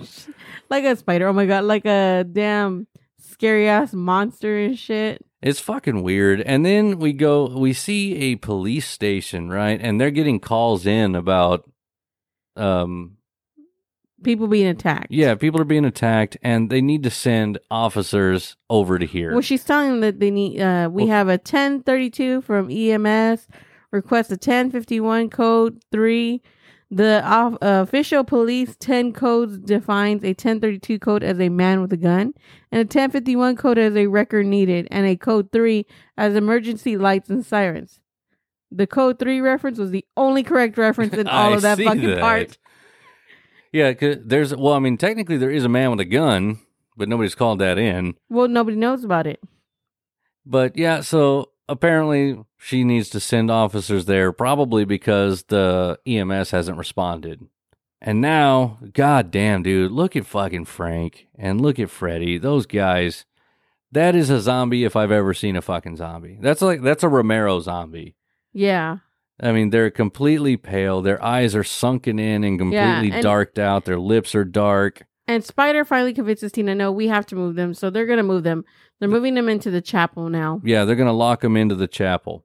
And when they lock them in, they're all thinking, okay, we're going to go. They lay him down on the carpet. Well, the whole time they're fucking yelling in pain because their rigor mortis is still there. yeah, they're fucking in a lot of pain. And Tina decides she's not going to go. What a dumb broad. She I'm says, no, I'm going to stay here with him. I love you, babe, but if you were turning to a zombie, I would have given you a kiss, said, you know, I fucking love you, but I will see you later. I would have told you, look, leave me, leave me the gun, leave one of my hands untied, and just go. Because when I'm a zombie, I won't be able to untie it. You leave me the gun. As soon as you leave, bang, done. I'm take care of myself. I'm not coming back. But she decides she doesn't want to go because she's a fucking idiot and she's Mhm. never seen a zombie movie. I mean, this is 85. Even though she's seen the fucking, oh no, she hasn't seen the zombie. Oh yeah, she has seen the zombies. Sorry, I'm Yeah, trying to think she if saw- she's seen them or not. Yeah, she's seen a whole fuck ton of zombies, but still, she doesn't want to go. She's going to stay there, and they're like, "All right, fine, fuck you," and Yeah, they're going they to leave lock, her. They lock her in, and then it cuts to the outside, and cops show up. Yeah, and if these are not the most '80s cops I've ever seen with those huge fucking mustaches and shit, Jealous. like, no, it should be mandatory that all police officers have mullets and mustaches. I think they should well, all mullets are making a comeback, so you may never know. all of them. If you don't have that mustache, you cannot be a police officer. It's a fact. Yeah, so the police officers are walking around because they see the two paramedics, but nobody's out there. Right? And he's he sees the same dead one that the other guy saw. He's like, "Hey, man, we got a man down, and fucking brains are leaking out of the top of his head and shit." And then, fucking zombies, man, they just come out Yeah. from everywhere. They're fucking fast attack. They're smart. They they made an ambush plan. And the guys inside, Burt, Ernie, and Spider, they're not even fucking surprised anymore. They're just watching it happen. And then some Confederate soldier zombie who miraculously still has all of his skin reaches in and he grabs Dude, the his fucking, radio. His fucking makeup. It looks like they put Elmer's glued and fla- flaked it off a little bit. right? That they did the little toilet paper and glue trick, and no, it just looks like Elmer's glue. Like when you put it on your hand and you pull it off like face oh, skin. so satisfying. That's what it looks like right. face. They did that, and he grabs the police radio and just says, "Send more cops." How the fuck does a Confederate soldier even know, know. what cops are? How does a wolf a cop still? Um, because he's Wolf Cop. Oh my god, it's the same thing. Don't worry about it. No, that's not the same thing. He was already a cop. There weren't cops back in fucking nineteen tickety two. I don't know when the fucking Civil War was. So it goes back into the embalming room, and Burt, Ernie, and Spider are all trying to figure out a way to get out of there. well, Ernie and- says they should just hide in the fucking ceiling. Yeah, but then he also shows them that acid, Yeah. and he's like, I forgot what kind it was. It was hydrochloric acid and it should be able to melt through anything. Yeah, that shit did not work. No, later. it didn't. Because Here in a fucking. sec, we're gonna see it not work. Yeah, because they flick back over, right? And we got Tina in there holding Freddy, and he's now drooling some rabies shit out of his mouth. And then he goes, he looks like he dies there for a second, and then goes, You know what? I finally figured it out. I know how to make the pain stop. And then he Yeah. goes, brains, and it's slow motion. She gets up and she's trying to fight him off with that fucking, uh, what do you think? The, the, the little stand where they put the holy water bowl? Yeah. And she's got that fucking stand and she's hitting him with it. And they hear her screaming. So Burt, Ernie, and Spider come into the room. And right before he can bite Burt, fucking Ernie, uh, what's his face? Spider knocks him down. And goddamn, uh, Ernie throws this entire bottle of acid directly in his face. That's all the acid they had. He used the whole thing in one go right on Freddy's face. Yep. And And, like I said, that shit didn't work. It did. It does not work. No, it just kind of sort of melts his eyes closed. That's it. If anything, it added more tissue because now his face is bigger because of the damn scar tissue over his eyes. That's not how fucking acid works. nope. Oh shit! Yeah, and this part makes me laugh because they're back in the fucking crematorium, and uh Spider starts freaking out and stuff like that, and fucking Ernie slaps the shit out of him, and I'm like, God damn. He slapped him twice too. He just said bam, bam. He just fucking knocked the shit out of him. Yeah, because Tina's fucking dumbass made him go back in there. And now they can hear the banging, right? Because Frank and Freddy are trying to get out of the chapel. I don't know why they keep going back in. Close the fucking door of the, the place that you're in and just stay in that Yeah, fucking and then room. Ernie goes over there trying to fucking hammer the damn door closed. It's got locks on it already. Yeah. Anything else is is like not gonna help. yeah, because they're breaking out the panels of the door. They're not breaking the door down. They're tearing out the middle of the fucking to door. The Shining. Really? I don't know. Oh. It reminds me of The Shining. Well, this movie apparently was inspired by every fucking movie ever made. so I wouldn't doubt it. yeah. He's like, hey, man, remember that time I farted in the car? Let's throw that in here. It's the whole, just anything that's ever happened is in this movie. Yeah, so when they were locking it all up and putting stuff in front of the door, Ernie hurts himself. He fell down and apparently he broke his fucking foot in like the weakest fall of all time. I mean, I get it. He's, He's an old. old. man, but he broke his foot. Now he can't fucking do anything. Yeah, and now they go back to showing um Freddy crashing out of the door and his eyes are like a solid patch of pink shit. Yeah, now he's just got pink scar tissue across. Like I said, there's more face now than there was before the acid, Yeah. and that's not how acid works. Yeah. And so Spider and Tina and Burt are trying to figure out how they're going to get to the car, right? So Tina's going to open the door for him and then slam it closed behind him. Burt and Spider are going to run out there and get one of the ambulances or the car, or no, the cop car because the cop car is still running. Yeah, because the doors are still open, the keys are in there, and it's still running. Right. So they're going to run out there, drive the car right up to the door. Everybody else is going to jump in and they're all going to make it away to safety. That is Yeah. not what fucking happens because So- zombies. Ernie gets up and he's like, you know, giving um Burt a fucking pep talk and Right. shit. And he's like, "Oh, hey, you remember that favor you owe me?" He's like, "Yeah." You make it back safe. I was like, "That's it. That's the favor. Look at what fucking is happening here. Hey, here's my favor. You're gonna pay for all the damage to my fucking mortuary, you asshole, Yeah. with your fucking canisters of zombie shit." Yeah, so they get in the cop car and they drive it towards the fucking door, and I'm like, Well, they've been completely surrounded by a horde of fucking zombies, and then they, when they do drive to the door, what fucking good is it gonna do? Because it's twelve feet away from where you just were. The Yeah, no zombies literally shit. just walked right over there and then surrounded it again. And now Tina's losing her fucking mind. She's like, they left us, they left because they have to get the fuck out of there. well, yeah, because um, what's his name's right outside the fucking door, or he's about to be, and he's gonna be banging on it, and she can hear him yelling for her. Yeah, and then it cuts to the the two guys in the cars, and they're driving through the fucking cemetery, and the fucking zombies are dodging out of the way of the damn car like they're smart and shit. I mean, obviously they're smart; they can fucking talk. but- Yeah, but I mean, come on, how bad is it gonna hurt you to get hit by a fucking car? yeah. So they try to drive down the street, and there's a horde of fucking zombies. Yeah, because they they've left the cemetery, right? They blew the gates off of the cemetery, but they can't go anywhere. All the streets, they try two different ways. All the streets are completely covered in zombies, and then they end up smashing into the side of the Uneeda medical supply building. Yeah, and luckily the two friends that are in the building are not like the assholes on Train to Busan. They open the fucking door for them. Yeah, they're like, oh my god, survivor. Because that's how you fucking handle a zombie apocalypse. Yeah, the more the merrier. So Spider's looking outside the window and he's like, "What the fuck? Now you fucked up the car or whatever." He's like, "No, it's okay. My car's out there too." And then the car explodes, and he's like, "Not no fucking more." Yeah. So they're fucked. Now they're trapped inside there, which is nowhere near the mortuary. And blind Freddy is just smashing his way through this thing on his way to try to get to them. And then this and is he, where I think he finds them really easy because you have the other zombie that's laying on the table, just yelling, "We're brains, brains." Yeah. And her little spine is wiggling like a fucking dog tail and shit. Yep. Oh, I hate it. Reminds And me so- of the the one creature from Poltergeist. Yeah. Two. The ugh. And so Ernie grabs a ladder, right? And he opens that hatch in the ceiling to the attic that he talked about earlier. And he gets him and uh, Tina up into the attic. He closes the lid and he starts hammering it shut. yeah, and then it switches over to the uh, room where they do the crema- um The the cremations. cremations and stuff, and you see Frank, Frank, man. and Poor Frank. He takes his ring off and he kisses it, and he doesn't want to be a fucking zombie. Like I said, they're smart as shit. And this part right here, where he takes out the ring, was actually the actor's um ideal to take it off and show that sense of compassion and stuff like that. well, it was a really touching moment. Because, like I said, you know, if I was turned into a zombie, I'd kill myself. You know what I mean? I wouldn't want anybody to see that. How can And- you kill yourself if you're already No, dead? if you're, well, that's true. He's fucked. But so but he he's does the spreading only- the yeah. fucking virus more. Yeah, he doesn't realize that the smoke from that is going to kill lots more people.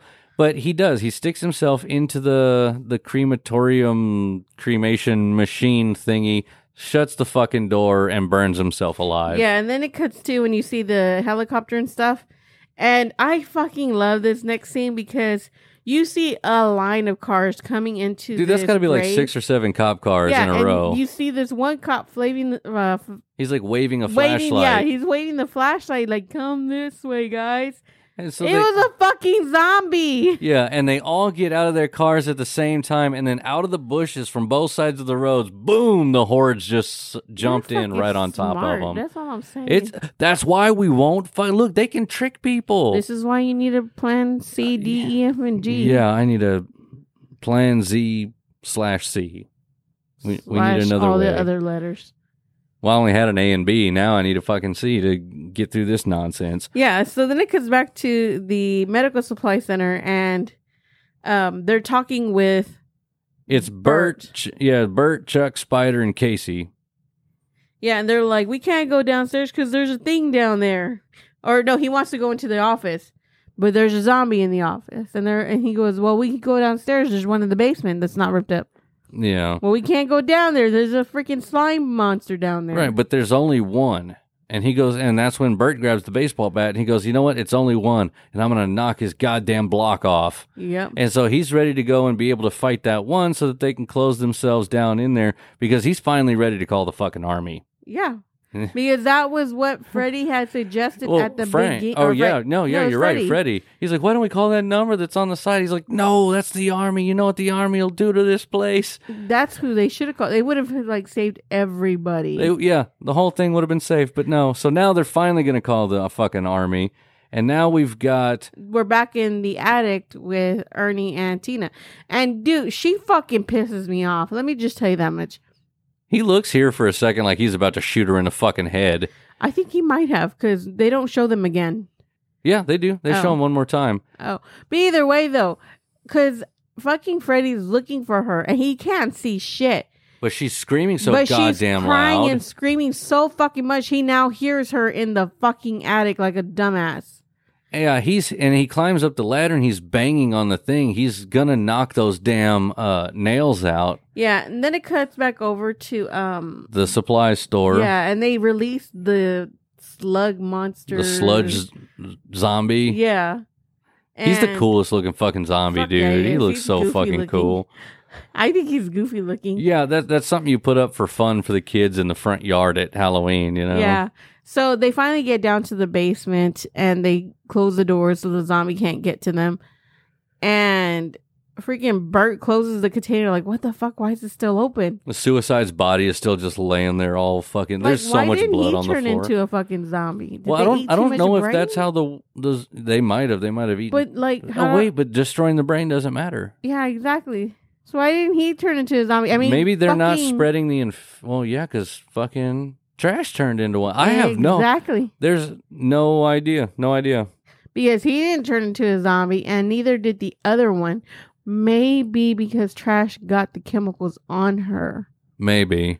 Because that's how Frank and Freddy changed. Yeah, and because she was naked and got so many chemicals on her, it would bring her back. Plus, she was sucked in or killed on the ground of the cemetery in all of that water. Well, she stayed in the water getting, you know, yeah, some more Yeah. chemicals. Yeah, maybe. Maybe it's just a chemical thing.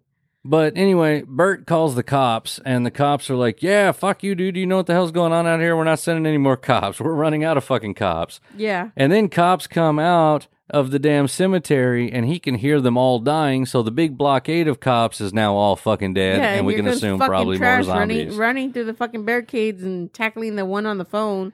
And so he has to call the army. Well, not before he does that. Like Spider and them are like, "What's going on?" And they're listening, and they can hear yeah. the zombies attacking, and they're like, "God damn it!"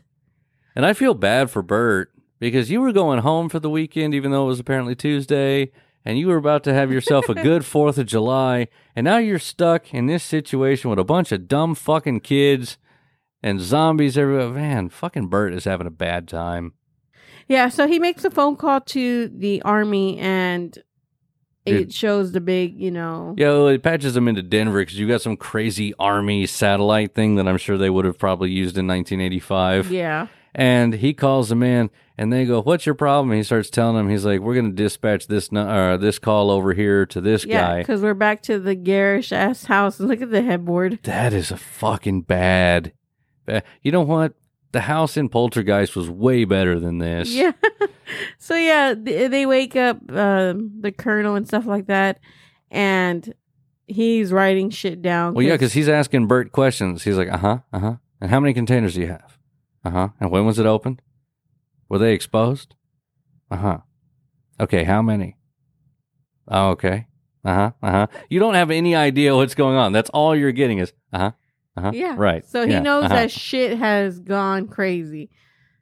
Now, mind you, had they called earlier and there was still only one or two zombies to deal with, Yeah, they could have sent some soldiers in there, and this all would have been taken care of. They could have stuck those zombies and, of course, poor Freddy and Frank into a container and everything would have been fine.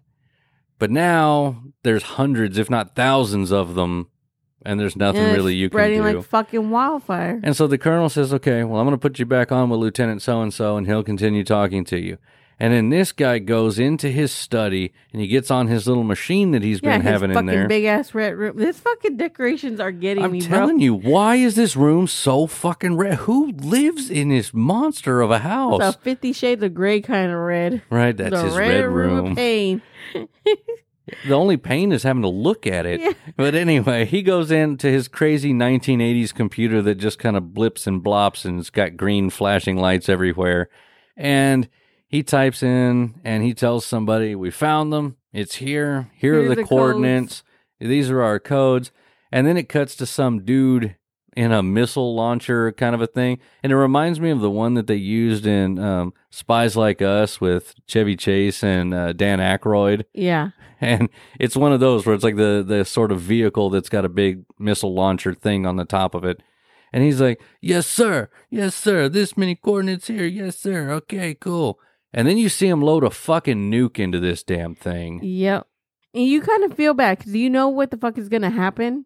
There ain't no other reason to load up a nuke unless you're gonna use it. right so we can pretty much just say goodbye to louisville kentucky yeah. and the surrounding area i don't know how big the nukes were in 1985 nowadays they're pretty fucking huge like as in kiloton wise and Well, how much I death think- and destruction I are think caused just because it's a movie, you know. yeah And right when they shoot it, that's when Freddy gets through to the, um, the attic. Yeah, it does like a freeze frame. Like Yeah. he busts in and then it freezes. And then you see all the zombies in the cemetery staring at the sky. Yeah, And it fucking freezes. Trash's neck is all wrinkly like an old lady and shit. And then it shows probably the worst model town I've ever seen with a tiny little explosion.